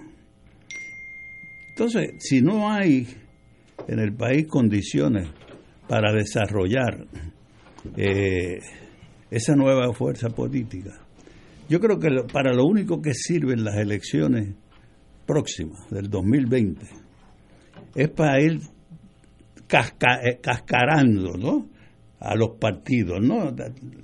darle a esos partidos cuatro o cinco cantazos fuertes. Y lo único que se le puede hacer por esa vía son candidaturas independientes. Hay candidaturas independientes que pueden romper ¿ah? eh, el, control de esos dos partidos en el plano electoral. Y eso es una, ah, una avenida que yo creo que hay que explorar. Eh, explorar. Eh, porque ya vimos una expresión anterior en las elecciones sobre Lúgara y, y, otros candidatos, ¿no? Eh, hay en el país ambiente para eso. Y sería una forma de ir quitándole a esos dos partidos el control eh, electoral. Señores, tenemos que ir a una pausa, regresamos con Fuego Cruzado. Fuego Cruzado está contigo en todo Puerto Rico. Caribbean Insurance Group Incorporado, una compañía con profesionales dispuestos a estar contigo en todo momento. Somos tus aliados para cuando nos necesites. Contamos con una amplia gama de alternativas en seguros. Caribbean Insurance Group, estamos contigo siempre. Teléfono 787-946-5100. 787-946-5100. Caribbean Insurance Group, estamos contigo siempre. Servicios Legales de Puerto Rico se encuentra negociando de buena fe el convenio colectivo con la Unión de Abogados y Abogadas de Servicios Legales. Por eso, rechaza el doble discurso que ha mantenido la Unión en los medios de comunicación al informar que se solicitan mantener el convenio sin más pero sin menos. La realidad es que se solicitan aumentos salariales en beneficios marginales y en todos los renglones del convenio, como gerencia, nuestra posición en la mesa de negociación seguirá siendo la de tener un convenio que garantice la presentación de servicios de calidad y eficientes a nuestros clientes, la población pobre de Puerto Rico. Basta del doble discurso. Esta es la verdad sobre la negociación. La Red Sísmica de Puerto Rico se complace en presentar a la exhibición de fotos de la conmemoración del terremoto y tsunami de 1918 en la Biblioteca de Lina Copín Alvarado en la UPR de Ponce desde el 30 de julio al 24 de agosto para horarios de visita, acceda a Facebook Diagonal Terremoto 1918. Escucha los sábados a las 5 de la tarde para servirte un programa del Colegio de Profesionales del Trabajo Social de Puerto Rico con los temas de interés a la comunidad. Recuerda, los sábados a las 5 de la tarde para servirte por Radio Paz 810. Y ahora continúa Fuego Cruzado.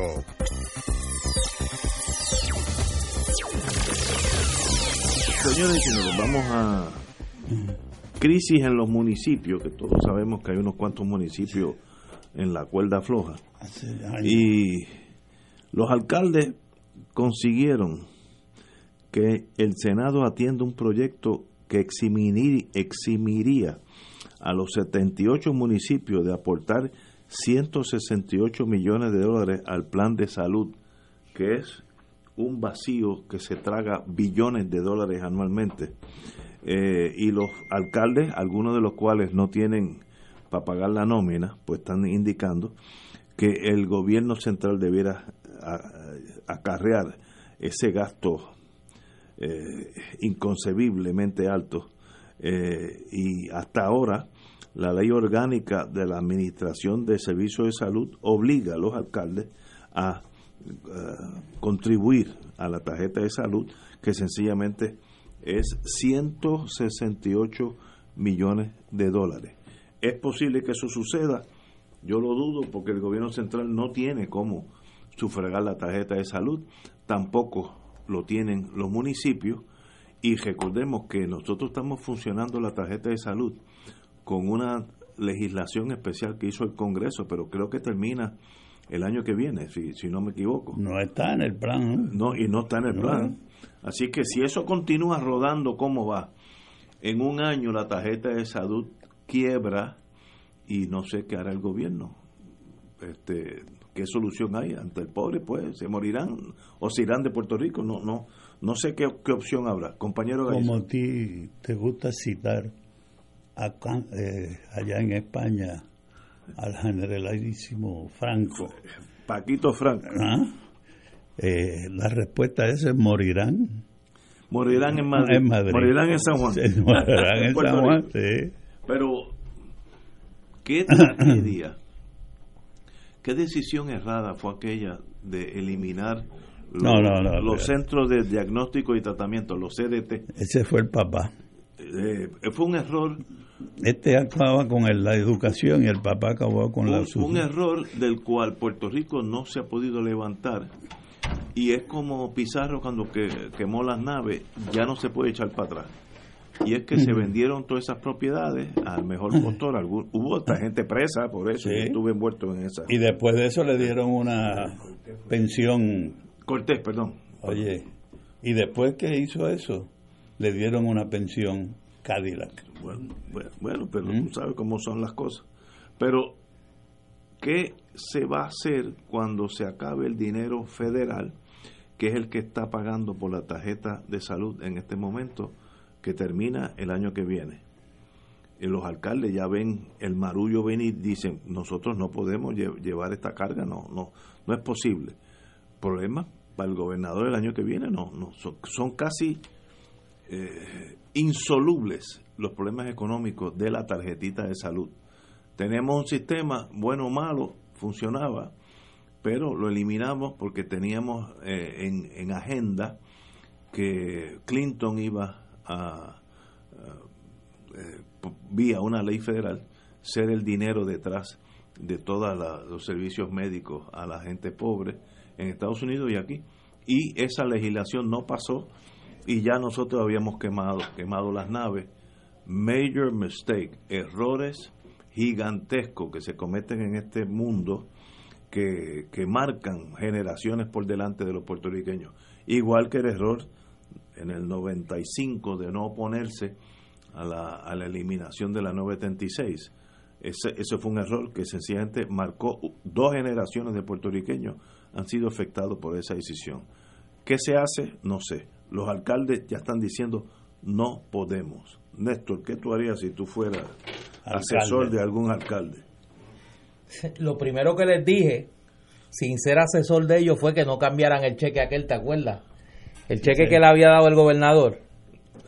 De los... ¿Cuánto era? ¿Un millón era? ¿O cinco millones? Algo así.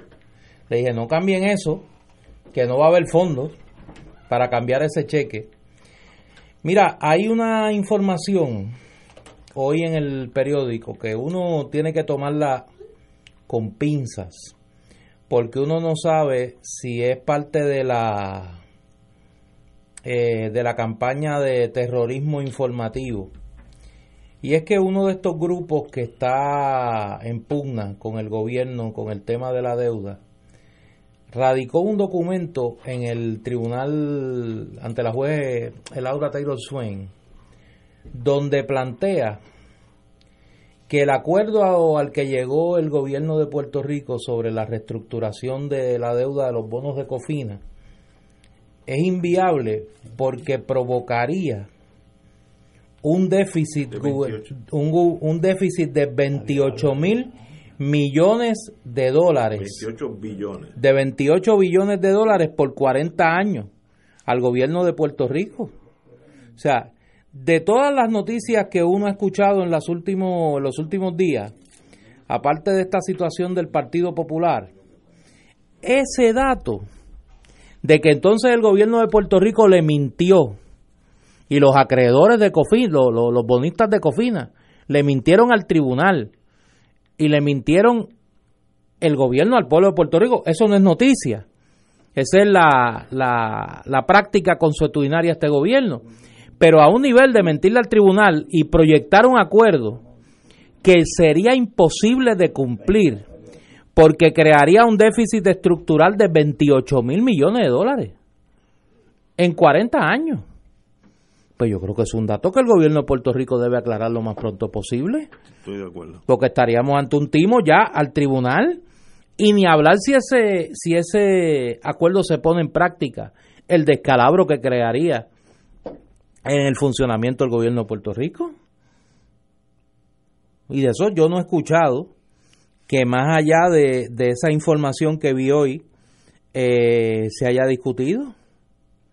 Ahora que ustedes traen ese tema,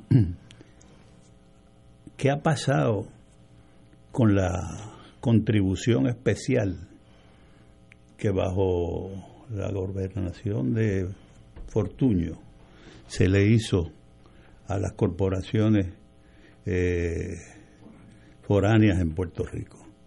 Ese 4%, recuerdan ustedes, ¿no? Era una decisión puramente administrativa, donde le daban a las corporaciones que operan en Puerto Rico un crédito en Estados Unidos por el 4% que dejaban en el país y que eh, pagaban aquí. Pero entonces Nadie habla de eso. Y eso, pues, con un eh, eh, con una decisión administrativa lo hubieran tirado al piso. Y esto representaba en el presupuesto de Puerto Rico cerca de 4 mil millones de dólares. ¿Ah? nadie habla de eso, si eso está en vigor, si lo tumbaron, si no lo tumbaron. ¿Ah? Y es algo muy parecido a la cuestión de la salud. Oye, y dos mil millones es el 20% del presupuesto de Puerto Rico. Que si eso se cae, olvídate tú sus efectos. Estamos enfrentándonos a condiciones económicas muy adversas y el futuro no bueno tenemos que tener algo algo algo que nos saque de esta de esta menumbra por lo menos que nos dé esperanza porque hasta ahora no hay mucho en el no se puede perder la esperanza. No no no pero, pero, hay que alimentar la esperanza en con los pies en la tierra en la realidad. y, y uno de los problemas que tenemos a la hora de diseñar una hoja de ruta es la falta de transparencia gubernamental sobre la información. O sea, no es poca cosa. Ahora mismo se están conciliando los presupuestos de las agencias de gobierno al presupuesto que aprobó la Junta de Control Fiscal. El gobierno no le ha dicho al país cuál es el efecto en las agencias del gobierno, de las agencias eh, y corporaciones públicas de la puesta en vigor del presupuesto que aprobó la Junta de Control Fiscal y cómo eso, cómo ese, esos presupuestos de las agencias se van a ajustar y cuál es el efecto en términos de despido de empleados, recorte de servicios y demás. Eso no se ha dicho. Nada. No hay nada sobre eso. Nada. Que nos digan por lo menos cuántos policías ¿ah? se quedan sin trabajo. O cuánto le van a recortar al sueldo de Héctor Pesquera. Sí. Señores, vamos a una pausa, amigos. Fuego Cruzado está contigo en todo Puerto Rico. La directora de Servicios Legales de Puerto Rico le miente al pueblo cuando oculta información sobre la negociación del convenio colectivo con la Unión de Abogados y Abogadas en mensajes publicitarios. No dice que la primera propuesta de la Unión y que está vigente en la mesa de negociación hoy es firmar un convenio que no conlleva aumentos de ninguna clase. Licenciada Santini Colbert, no mienta más con los fondos del bufete de los pobres. Llegue a la mesa con manos limpias. Firme ya un convenio sin más, pero sin menos. Fuego Cruzado, con los maestros de la discusión política inteligente y acertada, te acompañan ahora cada noche en Oro 92.5 FM. Infórmate de los temas de importancia del país, escuchando al equipo que establece cátedra todos los días sobre el acontecer político en Puerto Rico. Escucha la retransmisión de Fuego Cruzado con Ignacio Rivera, Néstor Duprey y Carlos Gallizá, encendiendo el debate con sus diferentes puntos de vista.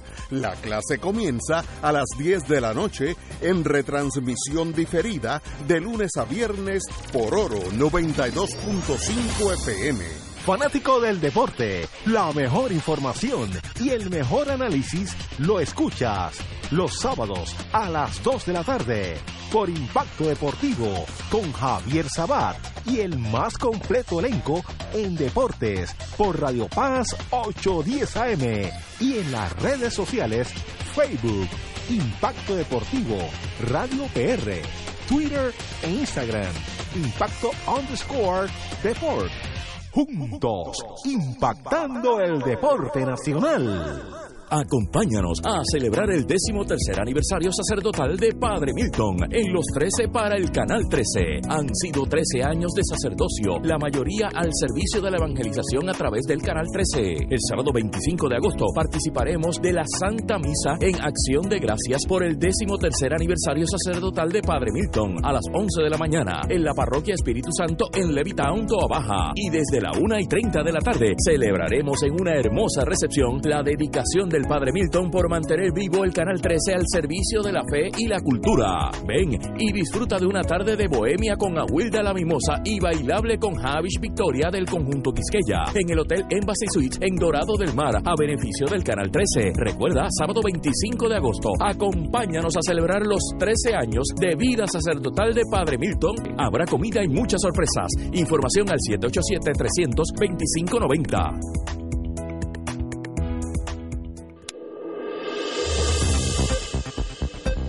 Y ahora continúa Fuego Cruzado.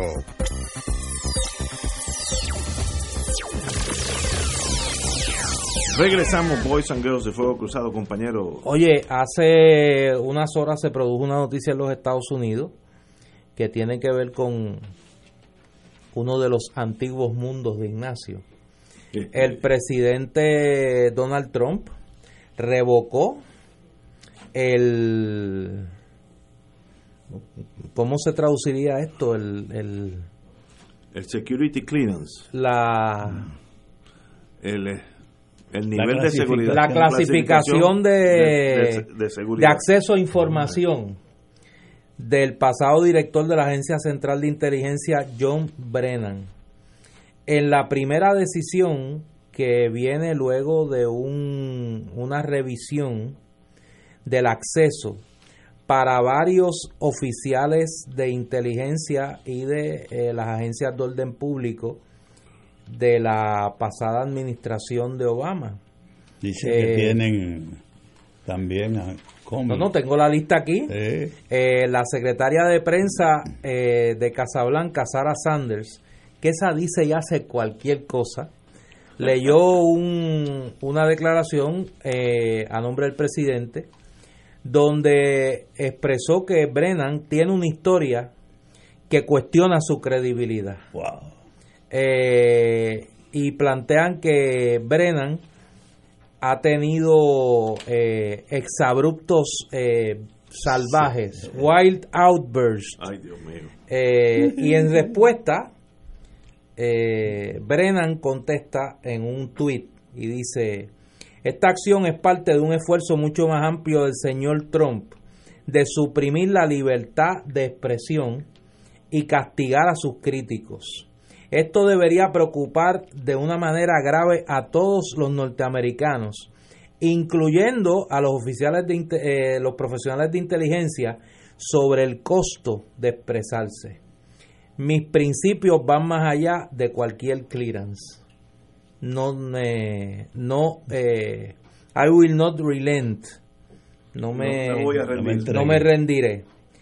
Entre, los, entre los que le están revisando su, su security clearance está el pasado director del FBI, James Comey, el pasado subdirector del FBI, Andrew McAbey, que ya está declarando con inmunidad ante el fiscal especial, el pasado director de, de, Nacional de Inteligencia, James Clapper, ese es amigo mío, la pasada asesora de Seguridad Nacional de Obama, Susan Rice, y el pasado director de la CIA, Michael Hayden, que también trabajó bajo la administración de Bush. El pasado miércoles añadieron en la lista a Bruce Orr, eh, un oficial del Departamento de Inteligencia, y al agente del FBI Peter Strzok, que fue despedido del FBI la pasada semana, y a la pasada eh, consejera general del FBI, eh, Lisa Page. O sea, este hombre está haciendo una limpieza que se parece, digo, con el respeto que me merece, la memoria y la figura de Richard Nixon. Eh, se parece a la lista aquella de enemigos que tenía Nixon. Pero fue más comedido. No, no, Nixon era un hombre estado al lado de este hombre. Un, clearance de, seguridad nadie. Eh, quería meter los presos, pero no, no. Eh, yo creo que sería bueno que explique en serio a qué, qué es el security clearance y cuál es el efecto de esta decisión y demás. Bueno, pues, eh, hay, hay varios niveles de seguridad. Cuando uno está en ese mundo de inteligencia, pues para entrar tiene que tener acceso a secret, secreto, algo es un secreto. Pero por encima de eso hay un montón de niveles. Las más interesantes es human, human intelligence, que cuando tú lees un reporte que tiene human arriba, a la derecha, quiere decir que cuando lo leas, tú vas a averiguar quién es la persona, the human being, que está dando esa información, que puede ser el secretario del primer ministro de Rusia, otra palabra, que es una información que le va la vida a la persona, así que tú tienes que tener mucho cuidado con, con, esa, con esa información. Eso es, un, eso es un nivel de seguridad muy por encima de, de secreto, secret. Y encima también está ah, eh, el INT, Electronic Intelligence, que es ¿Cómo yo sé que el primer ministro de Moscú, estoy hablando de mis tiempos, dijo tal cosa? Pues el es Electronic Intelligence, es que alguien le está grabando a ese primer ministro esa conversación, sea en el escritorio de él, sea la novia que le está grabando en su apartamento, sea un satélite, diferente. Dentro del INT hay cinco o seis cualificaciones, desde satélites hasta ahora drones, hasta un vulgar micrófono, etcétera, etcétera. Eh, si le quitan a uno esas clasificaciones, y eso yo no sé si el presidente tiene ese poder tan absoluto, pero vamos a asumir que sí, pues sencillamente uno no puede eh, tener acceso a ninguna de esa información y nadie que esté todavía adentro, que tenga esa información, puede hablar contigo sobre esos esos detalles porque ya saben que tú no tienes esa información. Igual que si uno es eh, uno es un experto en, en, human, human intelligence, pues tú no puedes hablar ni con tu esposa ni con tu vecino sobre, mira, hoy yo leí esto y el, que está dando la información de en torno a Puerto Rico es, Néstor Duprey. tú no puedes, ni con tu esposa, ni con tu esposo, como sea eh, si te quitan eso, la gente que tiene esas, esos niveles de inteligencia no pueden hablar contigo. Es una forma de, sacarte del medio, de marginarte del mundo. ¿Puede un presidente por aquello, por motivado políticamente quitarte esto? Si eso va a la corte, yo dudo que tenga ese poder, pero voy a hacer una pregunta, este voy a voy a hacer una pregunta legal, ¿podrían considerarse estas acciones, dado el hecho de que en esa lista se encuentran personas que en este momento están colaborando con la investigación del fiscal especial Mueller? Ahí se menciona a Andrew McCabe, el subdirector del FBI, que ya Mueller le informó al tribunal que está testificando bajo inmunidad. ¿Eso podría considerarse obstrucción a la justicia? Podría, digo, no, que no. Es que es muy difícil, porque estamos Porque al revocarles ese security clearance, la información... La, la información nueva no te va a llegar porque nadie te lo puede dar. El que te lo dé está cometiendo un delito. Y, y eso es porque la que ya tú tienes, ya tú la tienes. ¿Sabes? Eh, si escribes un libro... Porque, pues por ejemplo, si Carlos y yo estuvimos en una reunión con Trump y yo no me... Yo quiero precisar un detalle y llamo a Carlos y le digo, mira Carlos, eh, ¿tú te acuerdas de la reunión que tuvimos con el presidente el día tal más cual que hablamos de esto? Si ya a mí me quitan el security clearance, Carlos no me puede refrescar la memoria de esa información. Mi única duda es que si el presidente puede quitar por razones políticas un, una clasificación de seguridad. Sin probar que la persona ha incurrido en una conducta que lo amerite. Serias dudas. Pero, como este es loco, eh, el jala el gatillo y que los tribunales decidan después. Sí, pero los locos, hasta los locos tienen que cumplir con la ley. No, no, estoy de acuerdo. Por eso. Estoy de acuerdo, pero, pero recuérdate que Trump no está muy claro en cuanto a eso. Trump dispara y luego que los abogados eh, resuelvan los problemas. Pero eh, yo me acuerdo que en Watergate, cuando Nixon en su locura, que estuvo un momento de verdad que estaba desbalanceado, quiso que la agencia central y el FBI cogieran parte de la culpa, eh, hubo una guerra y hubo mucha cooperación en agentes y ex agentes para no manchar la agencia y, dejar a, Nixon cargar con su muerto. Así que eso funciona en Washington. Estoy seguro que hoy en día hay reuniones en todos los restaurantes y, bars de, de, DC, District of Columbia, hablando los muchachos sobre qué van a hacer con este, este nuevo espécimen en la Casa Blanca. Vamos a una pausa, amigos. Esto es Fuego Cruzado por Radio Paz 810 AM. Diariamente en nuestra cocina algo delicioso se cuece en la olla. Se escucha el cortar de la cebolla y el triturar de los ajos. En Freshmart utilizamos ingredientes frescos sin aditivos ni preservativos. En el deli encontrarás la mejor variedad de desayunos, almuerzos y cenas, pizzas artesanales y más. Los mejores especiales de la semana para comer sano y sabroso. Explora la variedad de ofertas más saludables. Ven a Freshmart en Aguadilla, Caguas, Carolina, Condado, Guaynabo y Atorrey. Freshmart es para todos. Fuego Cruzado está contigo en todo Puerto Rico. Fuego Cruzado, con los maestros de la discusión política inteligente y acertada, te acompañan ahora cada noche en Oro 92.5 FM.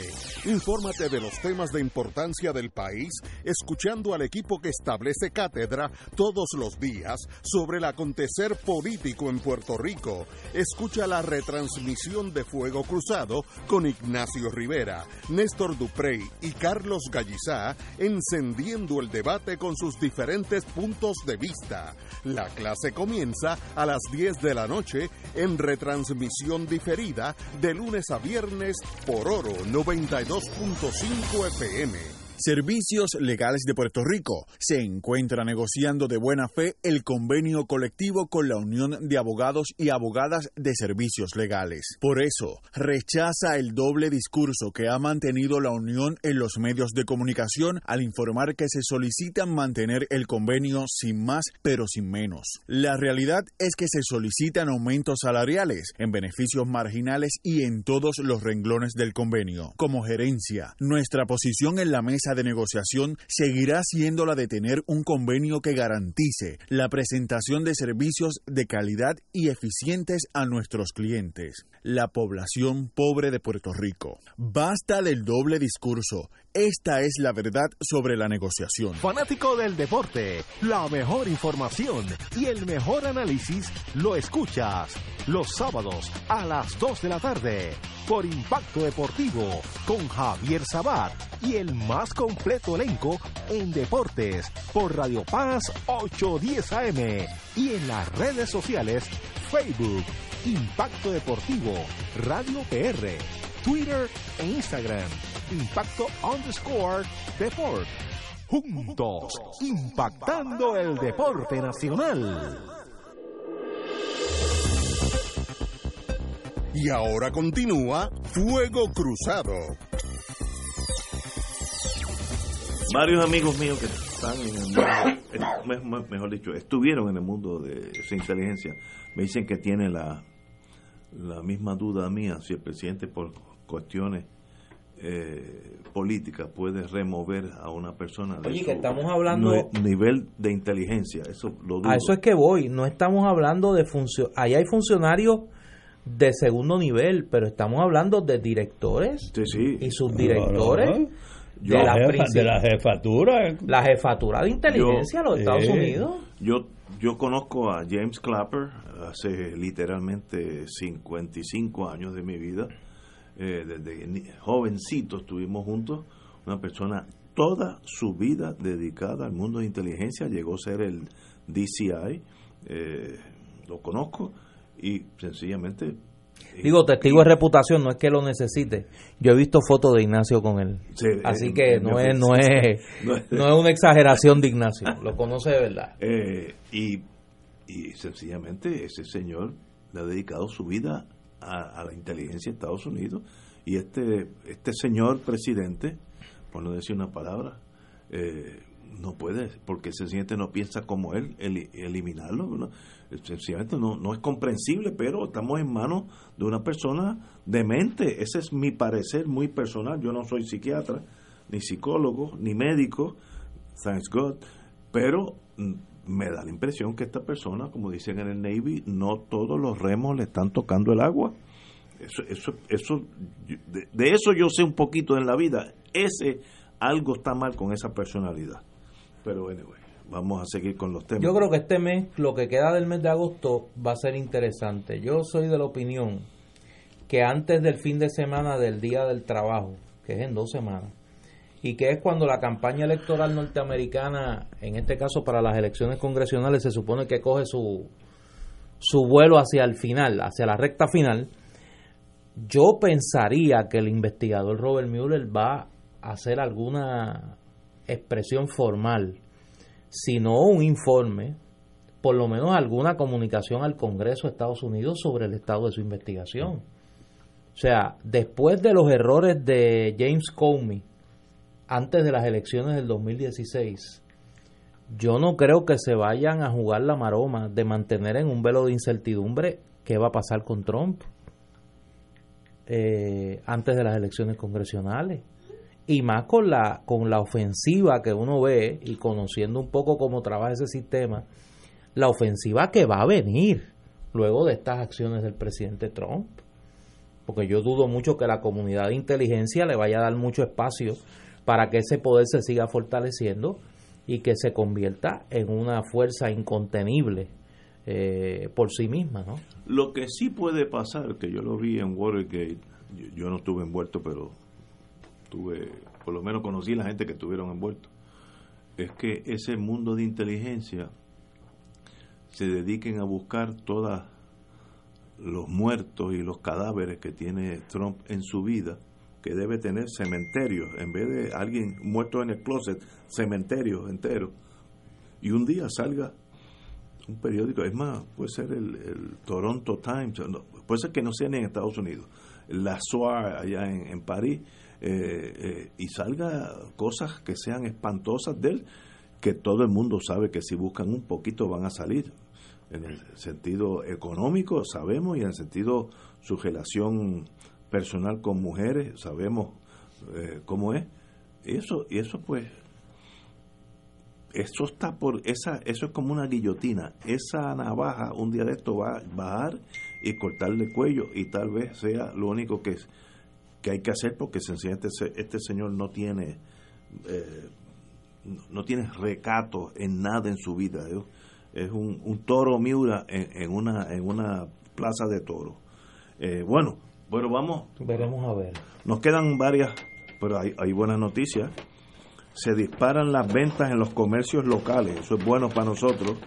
Eh, todas también experimentan aumentos entre 28 y 47%. Eh, yo sé que van a decir, bueno, este es el dinero de FEMA que está circulando.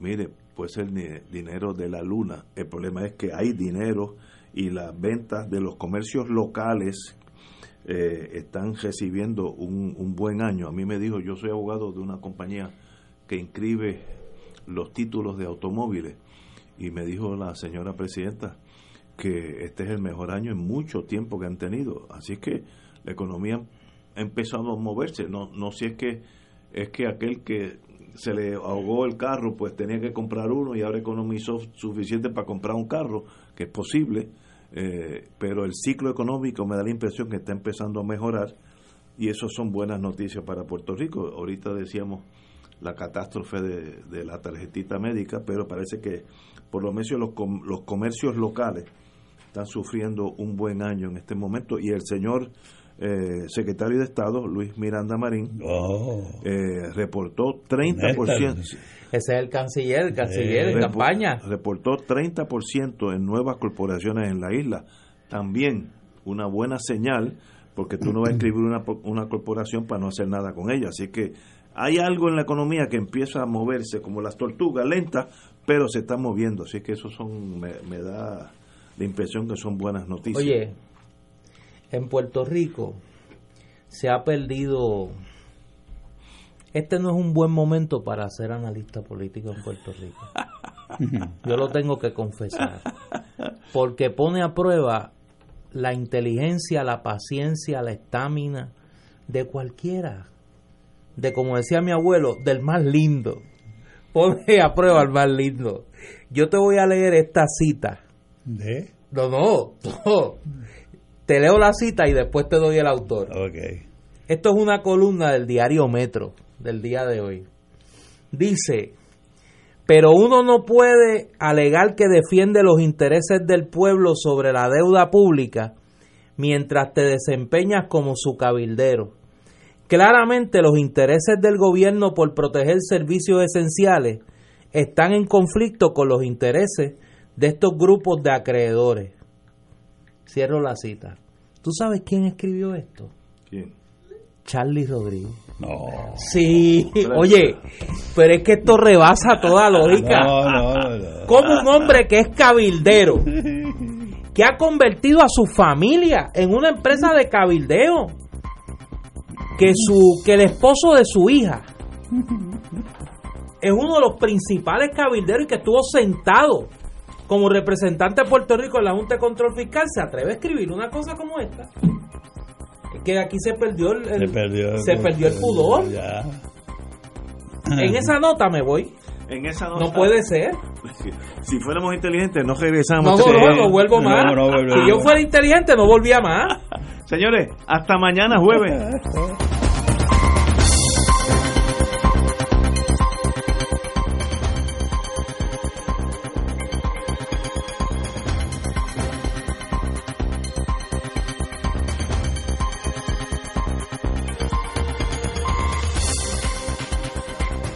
Esta emisora y sus anunciantes no se solidarizan necesariamente con las expresiones vertidas en el programa que acaban de escuchar.